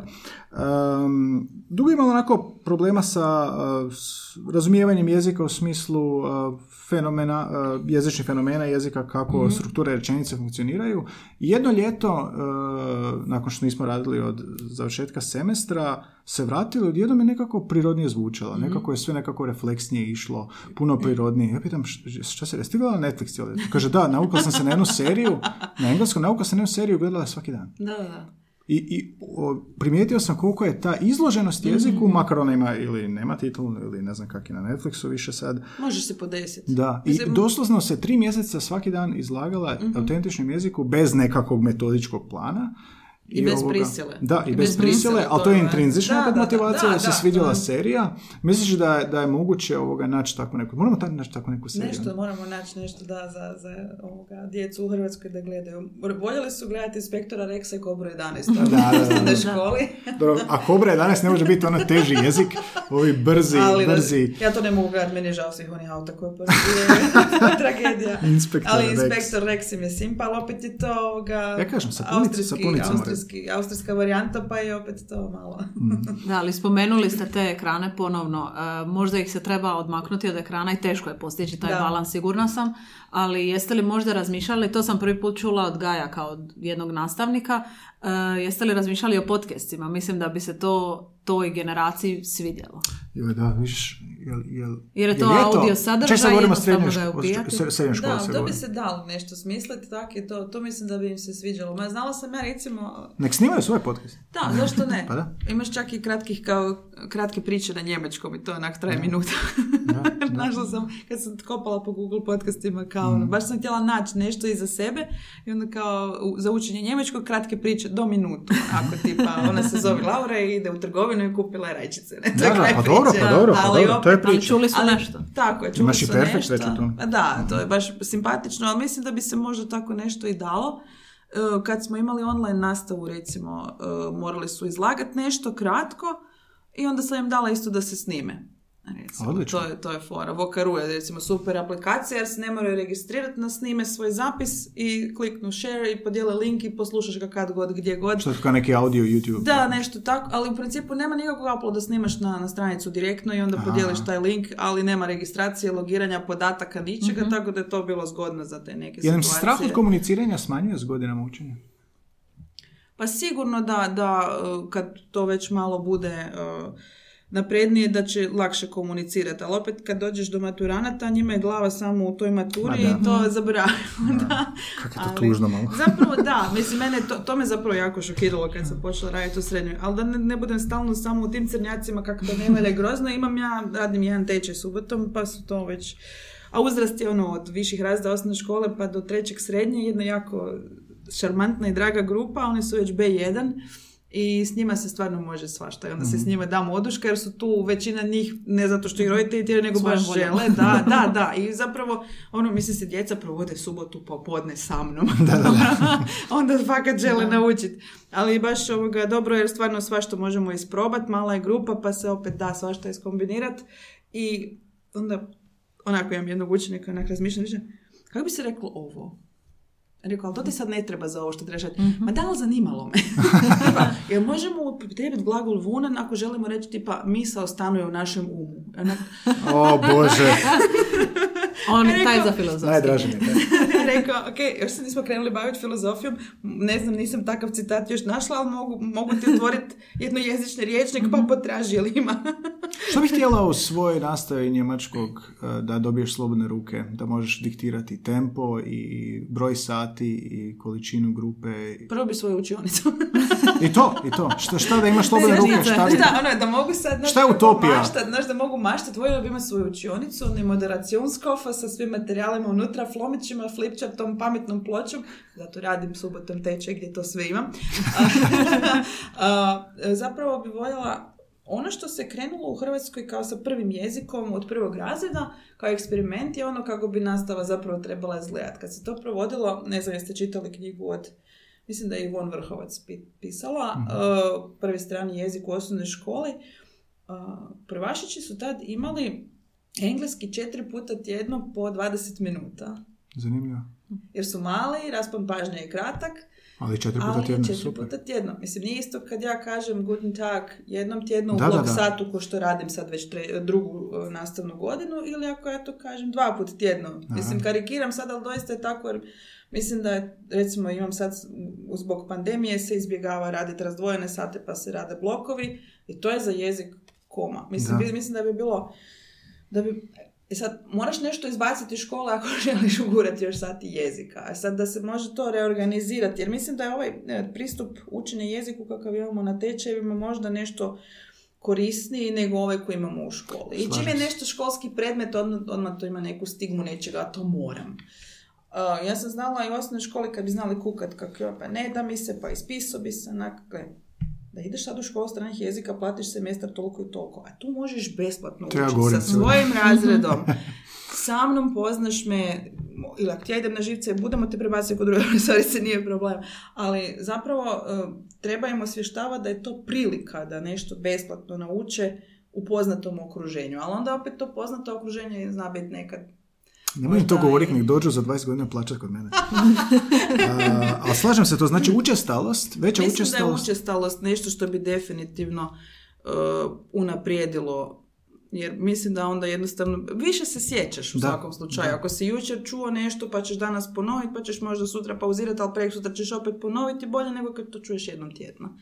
Da, I izgovor recimo, ono što je problem s izgovorom i sa govornom produkcijom općenito je maske. Mislim ti se da, zaboravio sam na to poučavat kompletno. Da. izgovor s maskom je to poprilično teško ovoga, pogotovo kod glasova koji u hrvatskom ne postoje i onda je to jako Treba teško vizualizirati. Tako da, ovoga... Ali dobro, relativno brzo pohvataju njemački pravopis i izgovor, bu- budući da je dosta konzistentan. Imamo malo transfera iz engleskog na početku. Znam obično to i kad ocjenjujem prve govorne produkcije, onda znam i zabilježiti da ima transfere iz engleskog, ali to definitivno Čekaj, nije koji to je? Se možeš sjetiti koji su to Joj. to because, because umjesto while? Ne, ne, u izgovoru čak A, u izgovoru. bude, da, da, u izgovoru bude. Ali recimo dobiju onda englesku riječ tipa t-shirt, ja sam godinama u osnovnoj školi slušala t-shirt. A o e-mailu i e-mailu da ne govorim. To što treba ostati u engleskom. ne E-mail, ja rekao, dobro, ali E-mail. nemamo sad tu kadu, nego e-mail adresu. E-mailirano. E-mail. da. Ok, a, ova reforma, a, nisam baš previše kad sam otišao iz a, prosvjete, mislim iz srednjoškolskog obrazovanja, što je reforma učinila za e, podučavanje stranog jezika? Rekla si na početku nešto iz e, olakšavanje sadržaja, to jest izbacivanje? E, Da, recimo u osnovnoj školi se e, preterit još učio aktivno u, i čak mislim i pasiv neko vrijeme u izbornoj nastavi njemačkog. E, maknuli su preterit osim za modalne glagole, što je onda ostavilo dosta mjesta to, za... to mi se sviđa. Da, definitivno, jer obično bi oni trebali nakon tih pet godina puta 70 sati biti nekako je A1 prema A2, a mislim da im Kako je to sve relativno. Da, ali im preterit zapravo doista nije potreban. da. A, I zapravo i prije nego je došla reforma, ja sam to radila na način da idemo na varijantu, mi ćemo to obraditi, vi ćete ga znati prepoznat, ali ja vam ga neću ocjenjivati. I idemo dalje s nečim što vam treba, recimo Perfect vam treba puno, Da. puno više, treba će vam i futur u krajnjoj liniji, to smo onda se igrali gatare. Imala Futur je super, da, da. Imala sam, ovoga, imam, da. imam ovoga kuglu od taprima, neku, plastičnu, da, i onda sam im znala nabacat uh, u infinitivu fraze. I onda su morali izvući i reći u futuru šta će im se dogoditi. Pa je bilo, To znači- dobit ćeš na lotu, ili ćeš pas bicikla, ili nešto. Da, da, to je uglavnom, bilo i dobrih i loših.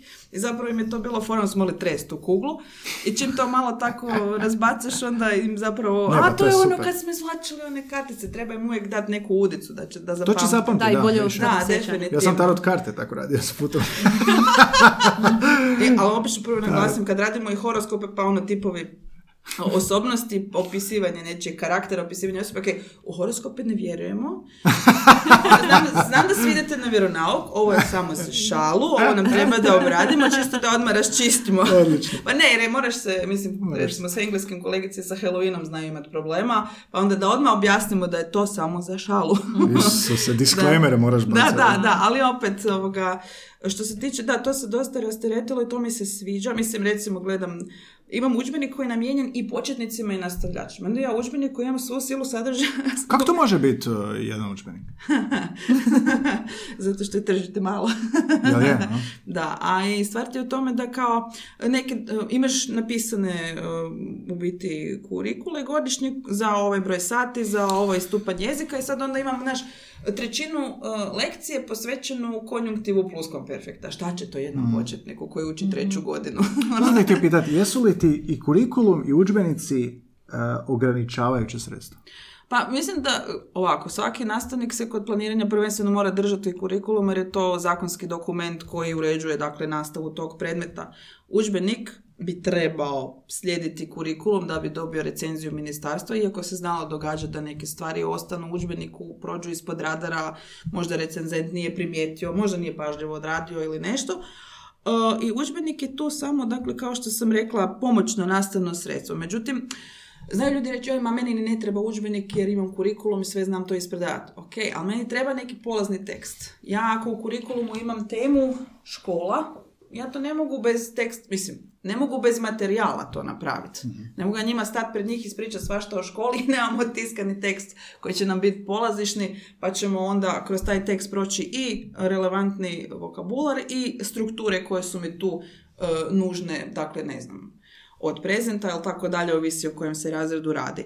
Znači, bez udžbenika se teško može raditi nastava jezika, iako se može sro- sastaviti možda nekakav vlastiti ne znam, skripta ili nešto, ali ja uvijek moram raditi dodatne materijale, malo ovo prilagoditi, izrezati. Ali Pa- spominjala si tečaj da radiš subotom. Jel, imaš, imaš udžbenik za Da, to? da, da, imam, Kako imam. se razlikuju školski i tečajni A zanimljivo je, ovaj udžbenik po kojem ja radim, um, dakle i sad smo na B1, a uh, A1 se koristi u osnovnoj školi za izvornu nastavu. Taj isti? Taj isti, Isti da. Huberovi Beste Huberov, Freunde, da, uh, jer je, ono što je recimo u Hrvatskoj, dakle, došli su strani izdavači sad na tržište i zapravo budući da su do... Nigdje to izrekom ne stoji u kurikulumu, ali čini mi se da poprilično prati ZEROJ. Znači, zajednički europski referentni okvir za jezike. Je podjela, znači A1 Tako je, i... da. I mislim da dosta, dosta dosljedno prati, iako se nigdje on i- izrijekom ne spominje, pa se zato i ti inozemni udžbenici lako mogu uklopiti u naš obrazovni sustav. To je, to je recimo... Pa to je onda dobra dobro. promjena, to je jako dobra Ja promjena. mislim da je to korisno i mislim da je sad tu onda njemački došao nekako u korak i s engleskim koji je već godinama prije Da, imao da, da. inozemna izdanja. U svakom slučaju bolje nego kad smo mi imali. Pa, vrlo je, vrlo je, mislim, eh, ja sam autor udžbenika pa je možda čudno da kažem, ali mislim da je autentični materijal možda nekad i bolje nego domaći. Da. A opet s druge strane domaći autor zna uh, ishodišni jezik svojih učenika, zna moguće zamke. Mislim, ja sam imala godinama, ne znam da se to tebi događa na A1, ili to samo kod djece slučaj. Pitanje vi hajstu, kako se zoveš? I onda umjesto da odgovori samo ili da kaže ime, ili ih hajse, bla bla bla, kaže, i onda kaže vi hajstu Stjepan. I samo Da, da, da, stavi da, ime da. na pitanje, Da. ne znam, nisam Da, da, mogla da. godinama dokučiti zašto, zašto to rade. Mhm. I onda stavim pitanje na ploču i stavim kraj njega hrvatsko. Ajmo sad na hrvatskom odgovoriti. Ok, a zašto na njemačkom onda ponoviš pitanje? Pa to Mhm. nije isto. I on, jako mi je teško osvijestiti te neke stvari. Da, istina. Ovo mi se sviđa što se rekao. A e, samo da objasnimo Zeraj. Znači imamo podjelu na stupnjeve. Tako je, jel da. Koje bi onda udžbenici trebali pla- pratiti kako bi učenici na kraju obrazovnog razdoblja, odnosno Mhm. razreda, dosegli određeni stupanj e, razine znanja, odnosno A1 ili A2 ili B1. Što znači da prije to nije bilo tako. Pa mislim da prije nije bilo tako. Ako se dobro sjećam nastavnog plana i programa, neke stvari su bile predviđene da se obrađuju ranije nego što bi to možda bilo primjereno dobi ili recimo ostalim sadržajima koji, koji se rade. Recimo. Ili recimo, to je i danas problem, da neke stvari prije prođemo iz stranog jezika nego iz materinskog. Kad kažem materinski, mislim poneviše na hrvatski, iako u Hrvatskoj imamo još obrazovnih modela gdje hrvatski nije, nije materinski jezik. Uh, pa onda tako učiš imperativ prije nego što ga uče iz hrvatskog, ali opet ako se to zapakira u nešto što je uh, kroz čankove, kroz razinu uvježbane fraze, a ne meta jezično, onda to nije problem zapravo, da. mislim. Uglavnom sviđa mi se ovo što je ulazak tih stranih udžbenika Da. i koji prate više stupnjeve Da, i da. kao vještine i onda se Je. to počelo koristiti u školama, znači ipak je... Je, ima, ima prodor, da. Iako opet imaš nekih naslova koji možda odgovaraju, ali recimo nakon druge godine rada po njima nastavnici baš nisu zadovoljni jer vide da je to možda ipak prezahtjevno za učenike ili da im nedostaje e, nekih zadataka za razvijanje nekih vještina, nekih pak ima previše, ali mislim da idealni savršeni udžbenik ne postoji. Hmm. Mislim da je vrlo teško naći nešto reći, e, po ovo mogu raditi sad do penzije. Nema šanse. E, I ja recimo i u paralelnim razredima ne mogu nekad upotrijebiti isti način, isti redoslijed zadataka koji sam si zacrtala, nego ću kod nekih morati još nešto ubaciti da ponovim, a kod nekih ću nešto riješiti kao od šale. Jednostavno e, treba baš osluškivati razred jako tu. Da, to je dosta delikatna tema. Mislim da smo o tome govorili u epizodi 101 e, kad smo govorili o razlikama između izvornih i neizvornih Bravo, nastavnika. bravo, da, govorili smo ko je e, bolji stranog predavač. Jezika. Mhm. Ko je bolji predavač i tu također nema univerzalnog odgovora, Mhm. ali mislim da vi kao nastavnik možete ipak e, razumjeti učenike i to kroz što oni prolaze, pogotovo u tim početnim fazama. Gaj, mislim da smo se čak ti i ja složili oko Mhm. Da, toga. U početnim fazama složili, da. je bolje imati e, govornika, znači tvog vlastitog materinjeg jezika. Mhm. Ali ovisi o dobi, ja bih rekla. Koliko ovo hrvatskog upotrebljavaš u srednjoj školi? Ha, trudim se što manje, a onda me znaju gledat, pa onda ponovim sporije. Ili imaš neki trik da, da je to? Pa onda, onda Da je ponovim još jednom, a onda neko iz razreda kaže a pa rekla je da otvorite udžbenike. I onda neko, neko se slomi, Ono, neko se, neko se slomi i prevede. Ex- ne treba titnove, hvala, da. Ali zapravo na to ih se treba navikavati i trudim se ili kombiniram, reći ću, pogotovo kad su apsolutni početnici u pitanju, onda ću reći e, na njemačkom, pa ću odmah ponoviti na hrvatskom. Čisto da tu negdje zvoni ta njemačka fraza, ali opet da se ne osjećaju bespomoćno. Jer ti kad njih dovedeš u situaciju da ti samo dereš po njemačkom od početka, onda, ok, ja ovo ništa Da, da, ne razumijem. Mhm. bacam koplje u trnje, kad smo već kod frazema, i, ovoga, I, i onda jednostavno treba isto, kažem, ja baš se trudim vidjeti kakav mi je razred, i uvijek mi je drago imati u razredu nekog koji je možda malo otvoreniji pa će mi iskreno reći. Baš sam s prvašićima u prošlom pogodištu pisala slušanje i čitanje s razumijevanjem. I onda smo slušali čak četiri puta, iako je propisano da se sluša dva, ali mislim si početnici su budemo poslušali. koliko- Mislim, i ti kad izvornog govornika nešto pitaš, gdje je apoteka ili kolodvor ili nešto, i ako ne razumiješ, Da. pa ćeš ga tražiti, dajte mi ponovite Da, još jednom da, koliko god da. puta treba, makar treba crtat na kraju. I uglavnom kad smo završili ta dva dijela, jedna učenica sam rekla, srcu je baš bilo teško. ja rekao samo, Dobro, dobrodošli dobro, u gimnaziju. teško, dobrodošli. A, kako je u srednjoj školi u pogledu te ekstrinzične motivacije, ali učenici već razmišljaju da će im njemački treba za odlazak u Njemačku? Pa neki da, neki, neki da, nažalost ima toga, neki, ali neki opet to povezuju s tim, ok, imamo familiju u Njemačkoj, pa ću možda tam na praznike i tako imaju, svi znaju, imamo kumove, ne znam, ujnu, strica, nekoga, pa onda imaju neke veze, zapravo im je to lako povezati. Imala, imam jednu učenicu koja je razmišljala i o studiju vani, ali mislim da, da, da da neće moći, trebala bi, ja mislim, B2 čak za to, a može eventualno A2 položi sa svojim predznanjem, tako da ovoga, Mislim, ovo što smo pričali da na maturi nije predmet, pa kao neću ga učiti, ali je li... znaš, zapravo sam htio pitati, neki jezici strane se uče radi hobija, neki radi već Da. potrebe. Da. Gdje njemački sad tu leži? Pa mislim da je tu zato što je obaveza. Da, da, da. Uglavnom, da, jer mislim dosta e, učenika upiše gimnaziju jer ne, ne znaju što bi, a dobri su učenici i onda ne vide se možda u ekonomskoj. Ostali smjerovi su recimo trogodišnji, a recimo ne mogu se financirati odlazak studija u neki drugi grad ili ih možda roditelji ne puste otići u dom u Zagreb i onda upišu gimnaziju kao onda ću si dati vremena da razmislim što ću. Jel? Tako da onda kasnije odluče što će studirati, čime će se baviti. Ja ih obično odgovaram od ikakvih nastavničkih studija. Ja, nemoj, nemoj. Pogotovo nemoj hrvatski studirati, nećeš nikad imat posla. I onda pred, Pa i nemoj, onda- pusti I ljude. onda prošle Pusti nek pate ko mi. da, taman, taman prije pandemije, a, e, imam novu knjižničarku, došla te pozdraviti jer te pozna. Ja dođem, a to je djevojka koju sam predavala kad sam počela raditi, ona je to bila osmi razred. Ja rekao, jao i ti. I, a, razred, dva razreda sam imala kao razrednica u osnovnoj školi i svakog mi je jedno dijete upisalo u učiteljski fakultet. Ja rekao, gdje sam pogriješila? Došli su još na praksu u svoju osnovnu školu, ja ih sretnem, o, jedna je bila ta treća godina, ovaj dečko bio druga i rekao, vi ste oboje učiteljski pisali, gdje sam pogriješila? Šta je? Ja nisam dovoljno jasno rekla, nemojte. nemoj, nemoj, ne možeš ti. Ljubav prema nečemu i A da, nek patimo. ljubav je slijepa, da, Nek patimo. nekad i glupa. jel, pa A, a što vole? Ajmo malo pozitivi. što u nastavi njemačkoj, što je nekako u njemačkom općenito jeziku, što je učenicima, tu govorimo o klincima koji su, koje je to godište? 2000, ne, 90, 2000, koje? Osma. Osma, tako negdje, da. Bi bili sad Što je njima u njemačkom onak nekako najzabavniji? Pa znaju onda, recimo, vole? znaju biti, mislim sad, recimo zadnje dvije godine uopće ne mogu uzeti kao, kao nekako relevantne, jer radimo blok sate, radimo puno toga online i već bude dosta i ne mogu napraviti s njima puno stvari koje bih htjela, ali recimo zna im se sviđat kad moraju nešto zajedno u paru odradit e, ili ne znam, prije pandemije sam baš, sad su oni treći raz, pa bili su tad prvi i onda sam im dala da vježbaju u biti prezent, E, polijepila sam im infinitive po razredu, dobili su papirić sa e, svaki infinitiv ima jedan broj i dobili su papirić i u svaki broj je stajala jedna osobna zamjenica morali su taj glagol staviti u prezent i šetati se. Znači, da.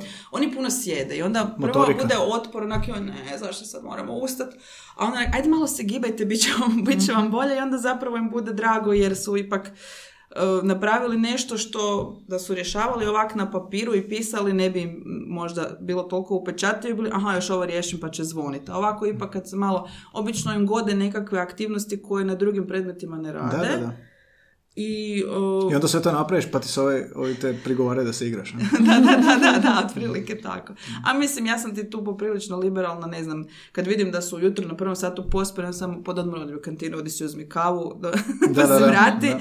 Ovoga, ne znam, nemam problema s tim da popiju nešto na satu ili da, ok, jest baš ne, jer obično imam paniku toga da će se neko zahliknuti, da ću morat Heimlichov raditi ili nešto.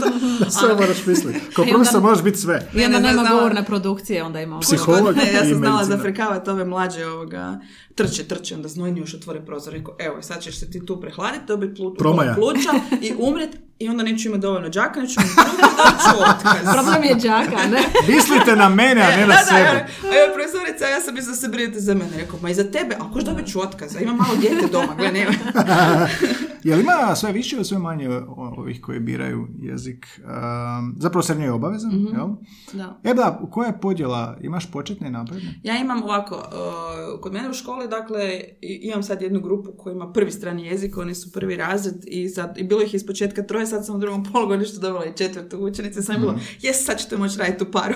Baš kako je to malo, zapravo, da. Da. Ali to je ono, znaš, oksfordska nastava, onako, mislim, to baš Da. imaš privilegiju u tako Ma da, maloj ma grupi super. i ja s njima mogu čudesa napraviti, a još su takav temperament svi da su voljni raditi, pa mi je onda baš onak e, lijepo. Uh, podjela je tako da kak sam ja došla kasnije u tu školu od kolegice, ona ima uvijek nastavljače, ja imam početnike i onda ona, kao njoj je to teško raditi od početka, ona više voli ove koji su već dosta samostalni, a ja onda imam početnike, što zapravo, s obzirom na iskustvo od 10 godina rada u osnovnoj školi i četvrtog razreda većinu vremena, mislim da se lijepo nadovezuje. Da. Ali zapravo, ok, um, mislim da trudim se nekako ono reći, nemojte se bojat, sve ćemo zajedno, um, sve se da naučiti. Ja rekao, ja ne očekujem da vi budete ovoga, tečni nakon jednog polugodišta, nakon, ni nakon četiri godine, ali bar da naučimo nekakve elementarne stvari ovoga, da, da, da možete reći ko vam je predavao, da vas ne bu sram ovima ranije. ko- U ovim prvim generacijama sam rekla, kad vas neko pita ko vam je predavao njemački, neka, stara, neka stara već je umrla. Ovoga. Ono, znaš, kad, kad kreneš i nemaš iskustva, onda svašta isprobaš, pa to nekad i ne ispadne najbolje. Onda Pa se misliš, ok, bolje da ovaj dio karijere prešutimo. Da, Ali lijepo je čuti da postoje ovi ambiciozni i nadobudni i ne znam koliko se često dogodi da, da uzmu njemački na maturi. Pa da, imala sam lani tri djevojke, one su imale samo njemački u školi jer su bile ekonomski, smjer u ekonomska škola, i tako da su morale uzeti njemački. Mislim, nastavile su ga učiti nakon osnovne, nisu se prebacile na engleski, položile su sve tri, nisu, dvije, dvije su upisale što su htjele, jedna je upisala hrvatski na kraju. Htjela je psihologiju. Ali položile su Doći ćete u zapravo... knjižnicu, da. doći ćete u školu. Možda, ne znam. I kako onda Možda ta, ode u njemačku, u hrvatsku školu. Da. Hrvatski san.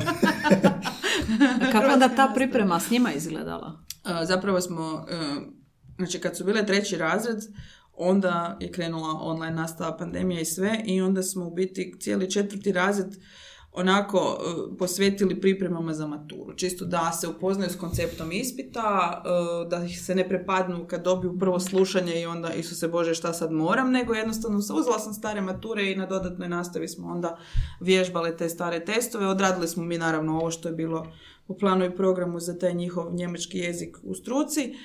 Uh, I zapravo je bilo samo važno, ajmo sad, nekak im je bilo teško uh, pisanje. Kao treba napisati od 60 do 80 riječi. To je kao e-mail ili... Da, na nižoj razini je uh, e-mail otprilike u pitanju, a na višoj razini bi trebao biti već esej. Je, I već sad, sad, znaš, to je veliki skok zapravo. Jer da. nižu razinu zapravo bi one mogle bez previše pripreme položiti sve tri, ali viša je tu bila. I onda onak, ok, imam 175 riječi, ja trebam 250. Ja rekao, ok, ajmo sad vidjeti šta možemo napraviti, šta možemo tu od vokabulara proširiti, da ne napišeš da je, ne znam, nešto e, dobro, nego da, ne znam, nije loše. Da, da, da. Imaš odmah dvije riječi. Iznimno dobro. da, da, da. Taktike.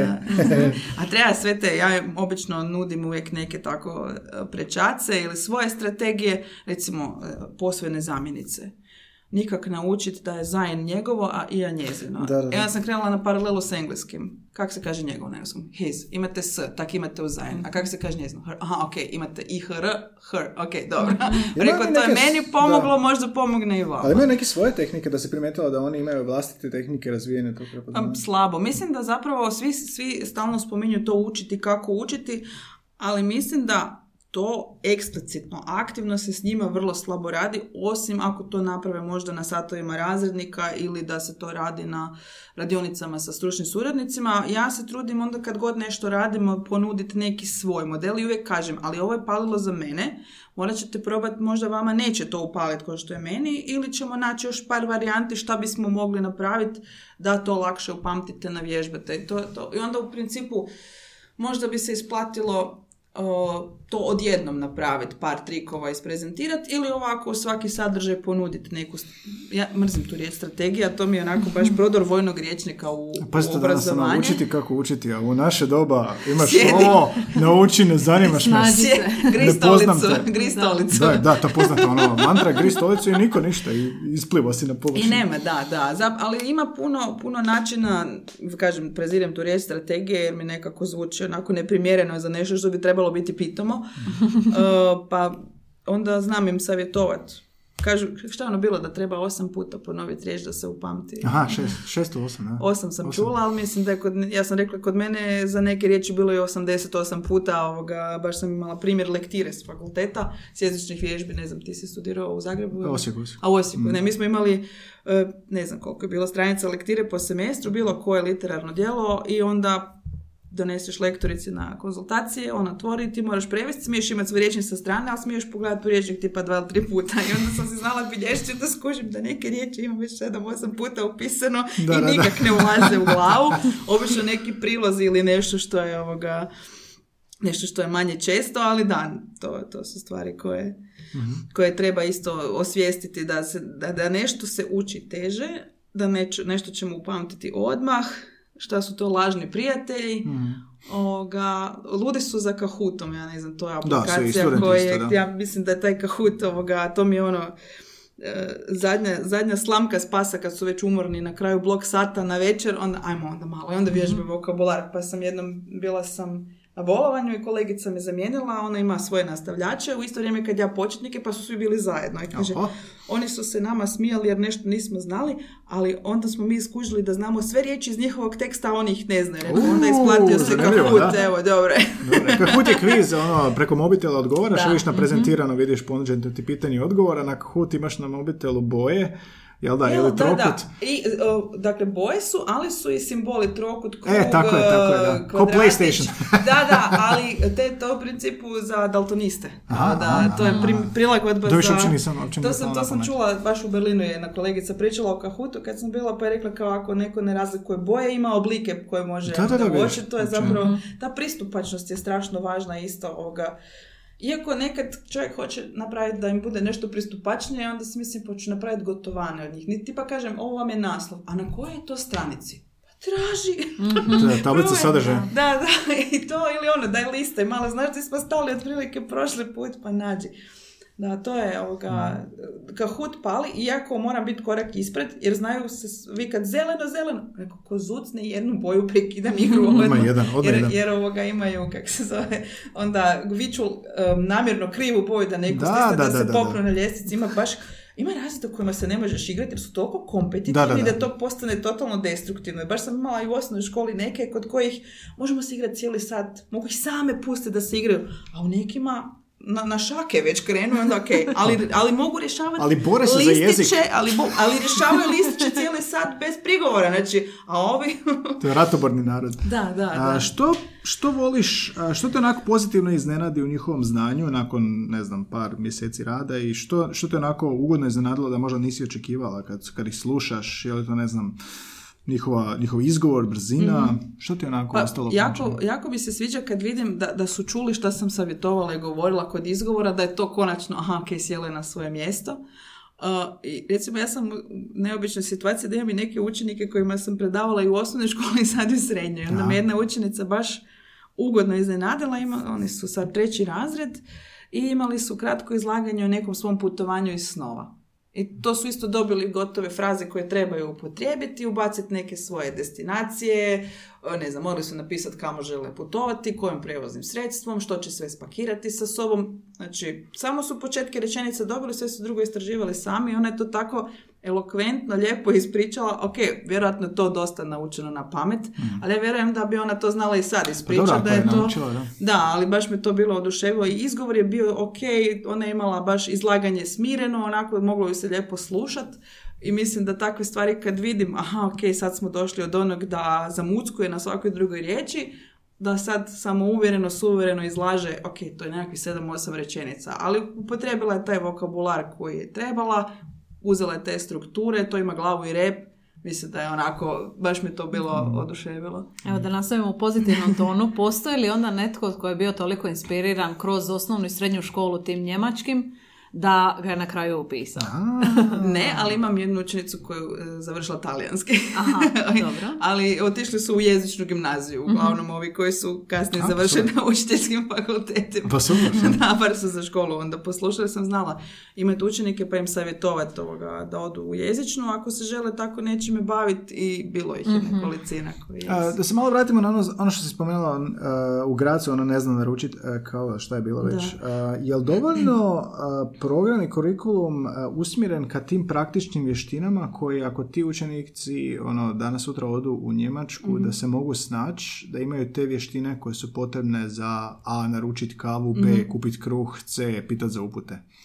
E, e, Imaš to sve u kurikulumu, znači imaš, ne znam, pitati nekoga za put, to se baš eksplicitno radi, ono, imaš u gradu, kako ću doći do tog i tog trga, jel? Pa skrenite lijevo, odite u drugu desno i tako dalje. Dakle, te stvari se neke eksplicitno uče, dok recimo Znala sam kad sam radila osnovu s petim razredom vježbat u restoranu, pa su morali u paru odglumiti konobara i gosta Dobro, pa i znači radi zamijeniti uloge. E, Puno se toga može na taj način kroz igranje uloga uvježbati. E, A viš, to nije bilo prije. U moje smo samo dobivali tekstove i ono, abstraktnije su onako da. bile stvari. Da, Odgovore na pitanja čitanje iz tog prijevod, teksta. čitanje prijevod, čitanje Da, prijevod i pitanja. Da, ne, Drago mi je ja- da je sad bolje. Je, i mislim, e, to ti dosta ovisi naravno i o osobi koja predaje, jer imam ovoga i, i opet poznanike koji imaju djecu koja su, ono, pokažu mi bilježnice i vidim da onak, zašto to rade? Da, da, da. De- to definiraju- apsolutno definiraju je to riječ. u pulskom perfektu što sad rade, a, a zapravo se može... Da, a, a zapravo se može, može se puno toga, samo se treba malo ohrabriti i otvoriti.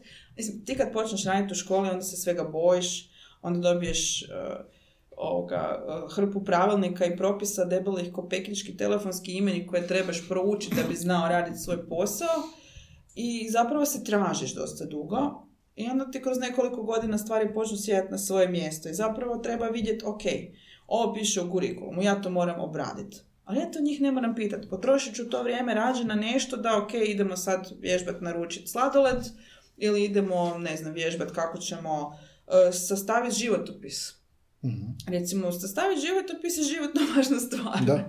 I mislim da je jako važno da to vježbaju i znaju, da odmah dobiju ideju šta bi to bio tabularni životopis, koji podaci idu u njega u krajnjoj liniji, da se hoće prijaviti na, u neku njemačku firmu, pa da moraju recimo online ostaviti svoje podatke, da ne upišu pod prezime, adresu ili nešto drugo. Sviđa mi se što si, uh, sviđa mi se i te promjene i Da, ima, ima, da ima to, dosta da je koraka to danas naprijed, bolje, da. ali to ti, sve, sve promjene uvijek najlaze na otpor i trebaš ti opet dobiti neku smjenu generacija koja će se lakše prilagoditi tome, iako ovo što si pitao za reformu, puno stvari koje se rade u jezicima su se sad pokušale primijeniti na ostale predmete, što je više ili manje uspješno, ali mislim da su strani jezici uvijek što se metodike tiče nekakva avangarda, zato što ti na jeziku vrlo brzo vidiš funkcionira li neka metoda ili ne. I mislim da se dosta toga iz stranih jezika prelilo u druge predmete. A dobro, te naše metodike, metodologije jesu, uh, Da. moraju biti funkcionalne da bi Da, se ta da, da, i velim, na jeziku se jako brzo vidi, ok, ovo igra, ovo ne igra. Ono što je sad temelj, to je nekakav taj komunikacijski Da. pristup, koji je sam po sebi nije loš, ali opet treba, eh, ja mislim da ne smijemo pasti u tu utilitarističku zamku da je jezik samo za komunikaciju. Eh, Ja sam jezičar zato što mene to silno zanimalo i veselilo zapravo. Meni, meni je bilo važno naučiti taj njemački tak dobro. Nisam nikad imala iluzije da ću vani živjeti ili studirati, nego ja sam baš njega htjela znati. I, i hoću uvijek biti i eh, učenicima malo onak pobuditi neku tu ljubav prema znanju, onak, se ne osjećaš sad dobro kad ovo kužiš, onak, ti znaš, mislim, ti znaš nešto što neko ko to ne uči još ne zna i vjerojatno neće tak skoro ni znati. Pa to je stvarno velika stvar. I volim se staviti malo u njihov položaj, svi mi malo zaboravimo kako je to biti početnik, pa, Pa da, onda, pa da. ne znam, krenula sam učiti španjolski na E, to je jako važno, da sam to- sebe... i to je onako isto ovoga, ima jedna njemačka neurodidaktičarka Marion Grein, ona ima fenomenalna i predavanja i, i knjige i nju ako imaš prilike poslušati svakako Mhm, savjetujem. Žena je rođeni predavač jer uspije držati pažnju tri put više nego što je to mozgu prirodno. To je onako i baš mi je za puno stvari otvorila oči.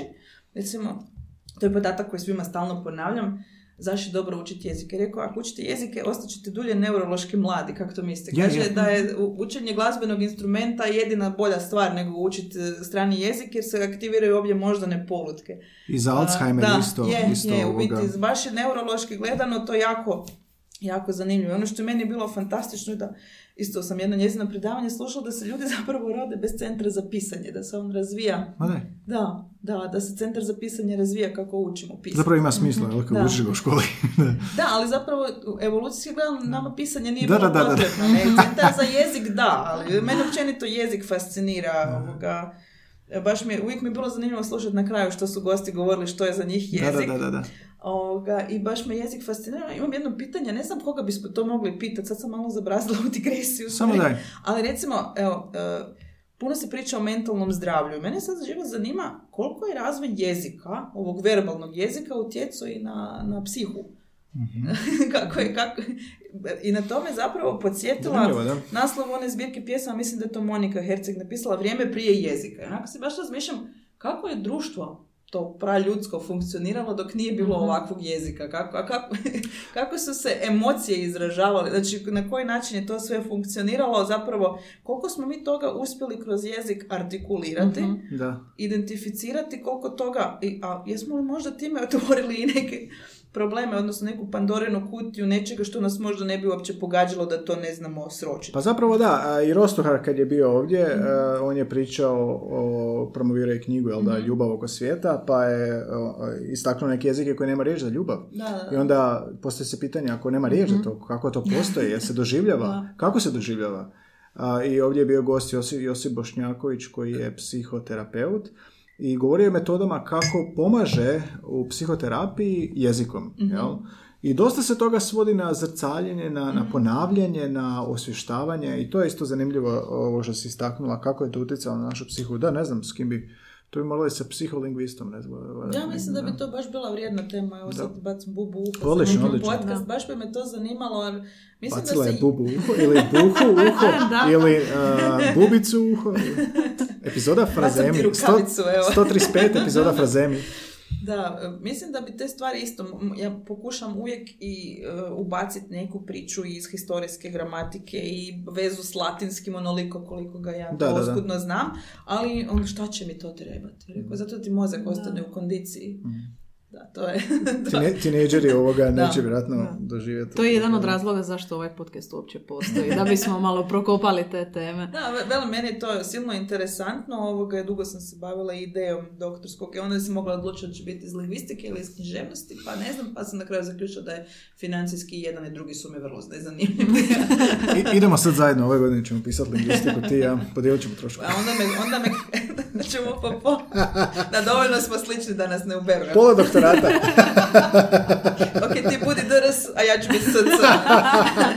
ne, mene je onda počela kopkat glotodidaktika zapravo, jer je to ono čime se bavim. Pa da, To- zapravo, to da. je- Kad to si- je- kad si predavač, onda Da, da, zapravo mi je to silno zanimljivo jer tu ima i psiholingvistike i sociolingvistike i uh, ima tu jako puno toga što je svakodnevica i zapravo puno, mislim da je svako obrazovanje u tom smislu uh,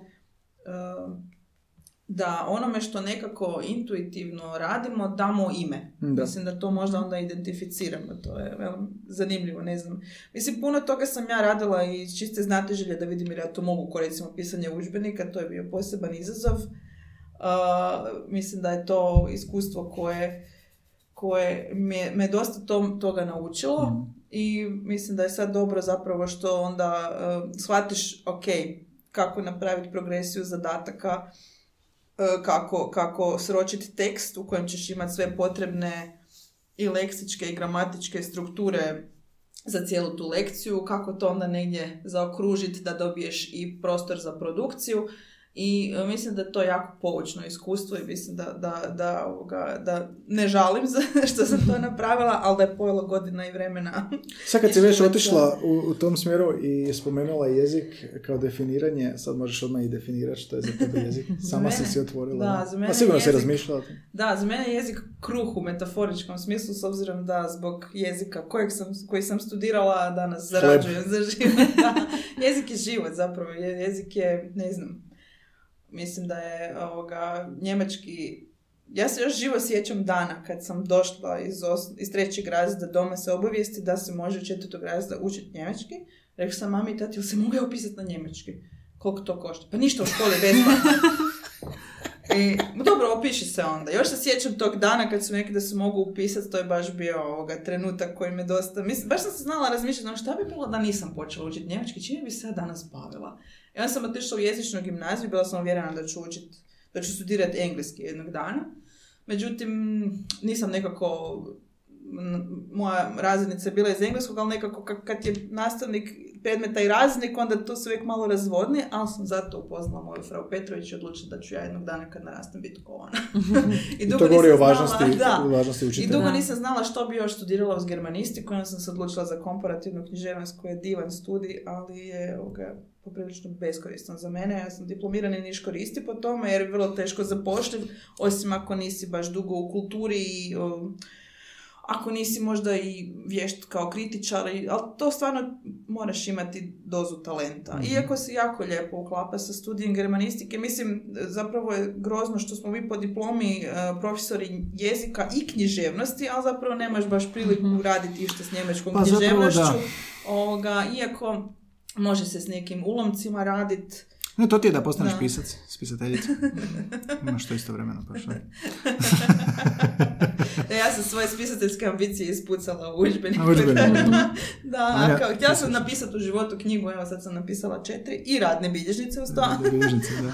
Sad je fikcija, sad je vrijeme na fikciji. Da, A, da. memoari, je profesorski memoari. Ili možda nekakvu, fikcija. ono, ovoga, nekakvu lame, nerimovanu liriku. Znaš ono, Prosvjetarski. Znaš ono, moj poštar nosi crvene tenisice. Vani je toplo. Ne znam je li uopće moguće uspoređivati ta postignuća i kad ste spomenuli učenike i njihov napredak i e, udžbenik, odnosno pisanje radne bilježnice i tako dalje. Možete li to nekako rangirati ili opisati što vam u tom poslu pruža najveće zadovoljstvo? Pa, moram priznati da s obzirom na cijelu ovu situaciju i izgled nastave, da trenutno ne volim baš svoj posao. Ali Volim što je iskreno. Iskrenost, da. Da, jednostavno baš onak razmišljam koliko se, ja sam, znači danas, danas je 12, jel tako, da? Da. Znači danas je točno 13 godina kako sam počela raditi u školi. na Danas, dan, po sretan da. rođendan. Hvala.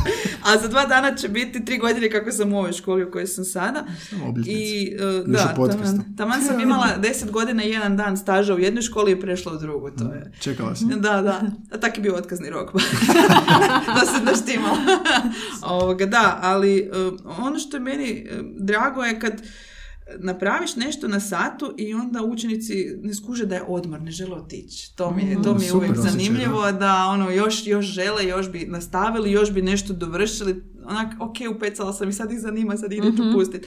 Uh, to, to, mi je, to mi je nešto najdraže u poslu.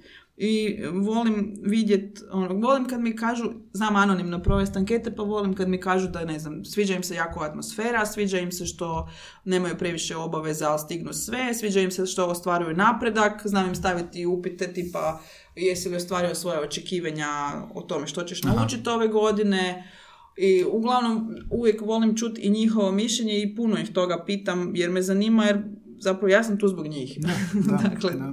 da. I jako je lijepo čuti te povratne informacije, te motiviraju, je, je. a bitne su, jako su bitne. I uvijek dam to anonimno i kažem ja stvarno ono u ili Google Formsima ili u Da, da, da. Microsoft Formsima nešto od toga iskoristim, neko ja fakat ne vidim, mogu vam pokazati da neko ispuni, da napiše samo bla bla bla, ne vidi se adresa, Joj, da možete biti ono krajnji. doba. Da, mi nismo imali takve ankete na Pa znala sam fakultetu. Ima, bilo je na par papirima. skandala. Onda sam znala ovoga dati isto napišite dvije stvari koje su vam bile dobre, dvije koje nisu. I onda ne znam, onda kad smo krenuli imala sam u osnovnoj školi petkom šesti sat popodne. I sami smo u školi. I sad ta djeca su već totalno mrtva od svega, Da, da, da. ali je slobodno informatička učionica. I onda smo znali malo, recimo, ok, nećemo se samo igrati, nego ajmo ovako, ajmo uzeti zadatke iz radne bilježnice, ali ćemo napraviti od njih na Learning Apps nove zadatke, tipa memory, tipa Mhm. dopunjavanje praznina i onda u biti moraju riješiti zadatak, moraju napraviti zadatak e, na Learning Appsu koji ja pregledam i kad kažem ok, ovo je dobro, ovo još popravi, puštamo ga da ga drugi rješavaju. Da, to, to je jako bilo, to im se jako svidjelo kad I su bitno mogli, u to tako vrijeme, je, da. definitivno da, da e, budu u situaciji da im to nije ono "Jo, kad će se oni to ću ići doma. Jer Da, da, da. znam kakav je osjećaj. Nije ni meni ugodno biti zadnja sama u školi sa djecom koja su već toliko premorena. Onda uvijek izaberem nešto da da nisu u, u nekakvom stresu i da im bude ugodno. Velim, to je meni prvenstveno važno da se kod mene u učionici niko ne osjeća nelagodno. Naravno da imaš uvijek nekog ko će malo ispipavati granice, pa će biti malo bezobrazluka, a onda ja okrenem to malo na neki sarkazam, humor, pa se nađemo negdje oko toga. Sviđa mi se sve uh, nekako da sumiramo što smo danas sve rekli. Dosta smo onako čak i malo ovoga sarkastiča. Kad gledaš, zapravo Ivana puno ispričala o važnosti uh, učenja jezika i načinima učenja jezika, a možda još više o nekakvoj um, potrebi prilagođavanja generaciji, potrebi uh, uvažavanja realne situacije. Da, da, da. Uvođenja raznog sadržaja. Ali jednako tako je, ako ovo je slušao profesor, je mogao puno naučiti, Mhm. ako je slušao tinejdžer, mogao je malo više shvatiti kako to sve funkcionira, jer ovoga, unatoč svim e, nedaćama, zaprekama, ograničenjima i ne, ne znam, ono, života u Hrvatskoj. Kako se to popularno kaže, izazova. Izazova, da. to je Izazova. jedna već toliko isprostituirana riječ. I dalje možeš uh, implementirati uh, koliko god možeš, koliko ti uvjeti daju i da, dalje možeš postići jako puno i dalje ti oni ne čekaju zvono, nego Da. vole raditi i dobiješ dobre povratne informacije i dalje im ostaje jezična sposobnost koju će onda nadograđivati ili će jednog dana upotrebljavati, tako mislim to je jako lijepo. Da, meni je bilo Ovaj, uvijek važno, ja sam znala u smašima kad bi odlazila Mhm. reći, ako vas niš nisam naučila, nadam se da sam vas bar naučila da treba biti dobar čovjek. Da. Jer smo se, ne, ali stvarno smo se uvijek trudili da, da sve bude ono prijateljski i da ako im bude neki sukob tipa učiteljica od me gleda, ok, gleda i mene što da se Mhm. ja sakrijem po sol. Mislim, jednostavno trebaš probati doprijeti do njih, daj, ajde, tu smo zajedno i zajedno idemo riješiti neki problem, zajedno ćemo nešto Mhm. stvoriti. Mislim da je to jako važno. I što se tiče ove senzibilizacije, ja, ono što je najvažnije u mom životu, to ja sam mama jednog ovako e, živahnog i znatiželjnog osmogodišnjaka koji je od svoje a, ima četiri i pol kad je počeo učiti njemački. Zašto? Zato što je meni bilo važno da od rana razvije e, pozitivne asocijacije Aha. vezane uz njemački. Krenuo je koji institut na njihov tečaj za predškolarce i zapravo mu se jako sviđa. Evo sad je već na Kinderklas 2 već, dakle to je druga godina za školarce. Jako voli svoju učiteljicu i sve mu je tam lijepo. Čak sam jednom bila i na zamjeni u njegovoj grupi. Ja sam ga poslije pitala, jesi uvijek tak dobar? Rekao, dobro, ok, ok, onda dobro, da sam bila iz te strane, a on meni, a šta ja tebi kažem mama kad budemo tamo? Rekao, nema veze, reci mi Ivana, slobodno, kako zoveš svoju učiteljicu imenom, tako zovi i mene, a kažeš mama, pravit ćemo se ti, ja da nisi. Ovoga, da, A ali... te pozitivni osjećaji su... To je jako, važno važni, i obično imaš ono kad neko kod dijete ili je boravio u Njemačkoj, Austriji ili je gledao te crtiće pa opet ima malo nekakvu klicu ljubavi prema tom njemačkom, nije mu ono joj grozan mi je Da, samo da, da. Nekakvi, eh, nekakve zapovjedi, marševi, nešto što ne, svi uvijek imaju nekakve negativne asocijacije, a zapravo kad kreneš možda malo i u neke stihove, možda malo kad kreneš ovoga, u takve nekakve nježnije stvari skužiš koliko je njemački baba zapravo roga, da. da je njemački zapravo jako lijep jezik i sistematičan je to ono što se meni kao vrlo kaotičnoj osobi sviđa da To- to predmet mog da. bavljenja da, da je njemački poprilično Za sistematičan razliku od divljeg engleskog. i zapravo je, zapravo, e, oni koji su dobri matematičari budu jako dobri s njemačkim, što kod nas koji smo dobri u njemačkom nije nužno isto da smo dobri u matematici, iako moja profesorica iz matematike srednje škole meni, budući da smo i dalje u kontaktu, govori ti samo nisi htjela učiti. ne možeš ti znati tako dobro njemački, a da ne znaš matematiku, samo ti se nije dalo. A, Um, odlično. Uvijek je užitak slušati jezičara. Ne, je jeziku. Baš sam se to je baš strast, ja- ja baš sam se, baš dobio sam odgovore na sve pitanje što sam htio. Tako, i nadam se da će neki nejezičari poslušati. Nejezičari. I ono što je Dragi- svim jezičarima zajedno da smo jako pričljivi. Pričljivi, da. Jezičari i nejezičari. Evo, nadam se da smo ovoga... Dobre, Sanja, si zadovoljna? Jesam zadovoljna sam, spomenuli smo i puno drugih epizoda, sad je to već postala E, to moramo, tradicija. da. da. Ivana, E, kak je tebi bilo? Evo, ja sam baš, evo, ja bi sad mogla s vama još dva sata pričati. Sad, nemamo mi bocu rakije. Otvorila se Sad je- kao after party, after, after party i ovoga off the record. Da, Sad jako, idemo. jako mi se svidjelo, baš mi je bilo ugodno kod vas i baš morat ću ponoviti. Imam samo jedno pitanje. Imam dva pitanja. Šta ti se svidjelo i šta ti se nije svidjelo? Jel može anonimno? Biće anonimno. Ja neću znat ko je napravio. Pošalji svim gostima. Form se kužiš sa Dobro. anketom pa Da. ćemo ti svi napisati. Imali smo jednu Zapravo dobra ideja. Zapravo super ideja, uopće mi nije palo na pamet. Zovite i mene češće, imam ti ja brdo ideja. Ne, svidjelo mi se to što ste me pozvali, a nije mi se svidjelo što je već gotovo. Aha, dobro, dobro, dobro. Ok, to je Da, kad smo već kod gostiju, samo kratko spomenuli smo Josipa Bošnjakovića. Anja je dežurna sad, ima tu Tako novu, nova Aha, ima. Zato što na kraju moramo ovaj, sumirati koga smo sve spomenuli. Mhm. Josipa Bošnjakovića, Rostuhara. Da, stota Ispo- epizoda Rostuhar, još i Bošnjakovića Tako. malo ranije. I e, epizoda 101, e, razlika između izvornih i neizvornih predavača Tako je, u početku podcasta, tamo gdje sam još ja bio, gdje nije Anja bilo zlatno Zlatne doba, dane, da. je bilo dosta učenja stranog jezika, ima i analiza recimo aplikacija, Duolingo, Mhm. Memrise i kak se već zovu. I te se epizode dobro slažu s ovom jer smo prokopali Tako je, da, tema. imamo, ba još je bilo nešto sa stranim jezicima, bilo je germanizmi u, u Da, njemačkom. frazemi su bili. Frazemi, da, uh, baciti bubu uho, frazeme koristimo. Da. A, tvrtka smo da. tvrtko je. je govorio o pisanju udžbenika geografije i o kartama. Karte su sve što učenici trebaju znati. A, jako bi govorio o seksizmu, rasizmu koji se perpetuira kroz jezične a, frazeme, kroz jezične pojave, jako zanimljiva epizoda. A, I moramo naći nekog psiholingvista koji će Psiholingvista koje, ono koje u našim epizodama često citiramo, znaš, Da. ono, to, to nam je sad bitno i Ivana nam je bacila bubu uho sa time, sa ovom psihom i to sve promjenom. Jako sam živio u razgovoru, uh, oprosti, ako sam te malo napao u početku s pitanjima. Uopće se nisam osjećala na pamet. ne, ne, ne, kao napadno u smislu, želim odgovore. I want the truth. E, ja radim u školi. Da. Spremna. A, tako da, eto, mislim da smo iscrpili sve. Sviđa mi se jako ako se vama svidjelo što nam je draga Ivana ispričala. A, pomozite platiti doktorat. A, ovoga, Ne, prestara Barem sam, pola. prestara sam Barem za SC. hvala lijepo, rađe bi uzela godinu neplaćene. jedan sabbatical. A, komentirajte nam na SoundCloudu epizodu, eto, javite nam se. Dosta se ljudi javilo. E, znaš koliko smo novaca dobili u zadnje vrijeme? Mislim, povezano je. Dopustite da završim rečenicu. Novaca, ali i lijepih Jezik je komentara. kruh. Jezik je kruh. Jezik je kruh, je Dobili smo rekla. super komentare, uh, ljudi koji su tek otkrili podcast, jer to je uvijek najgore, znaš kako dopreti do uh, idealnog slušatelja ili Mhm. slušatelja kog ovo zanima i dosta smo imali novih slušatelja koji su se javili i rekli ono, gdje ste do sad, majku Mhm. vam.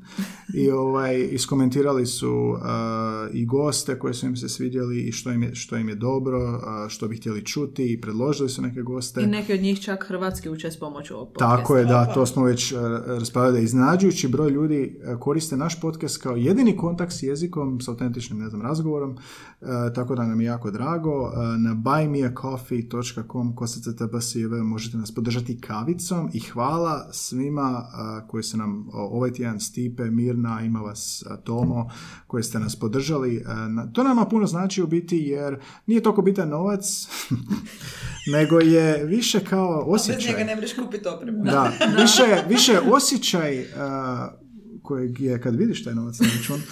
Znala sam. A, ali uh, šalno strano skupili smo za opremu, da, a, i tako da ovoga, nemojte sad prestati sam zato što smo skupili za opremu, mislim pijemo kavu koju nam donirate, tako da sviđa nam se a, sve pozitivne informacije što smo dobili. Eto, pratite nas na Soundcloudu, Apple, Spotify, gdje god, naš uglaš bliski susreti, izbacujete sve te kanale gdje možeš slušati u audio formatu.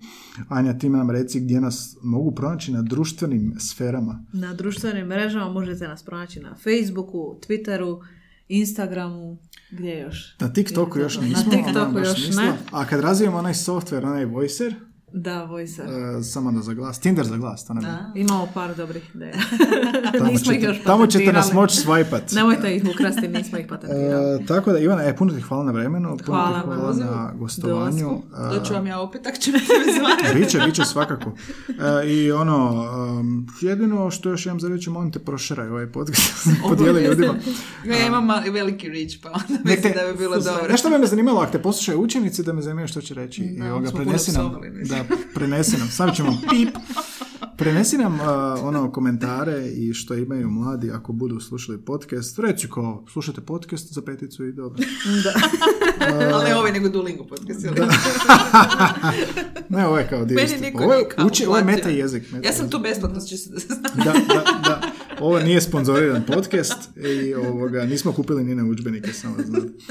to je Još, to. još. A, ja vas jako, e, jako, drago, pozdrav, piću meni, Srdačno vas pozdravljamo. Srdačno, srdačno, bravo, bravo. Kasno je, srdačno, kasno je. srdačno vas pozdravljamo i e, pretplatite se na naš podcast.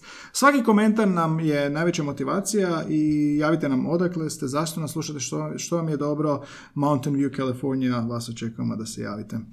Ili imamo još nešto za Hvala svima pozdraviti. na slušanju. Hvala svima. E, Evo, prva gošća od 2022. bit će ih još. Sad ćemo i češće i s gostima, a neko vrijeme ih nije bilo, no sada u 2022. balans između nas, mene i Anje i podcast gosta kao e, večeras Ivane koja je fantastičnim e, inside informacijama.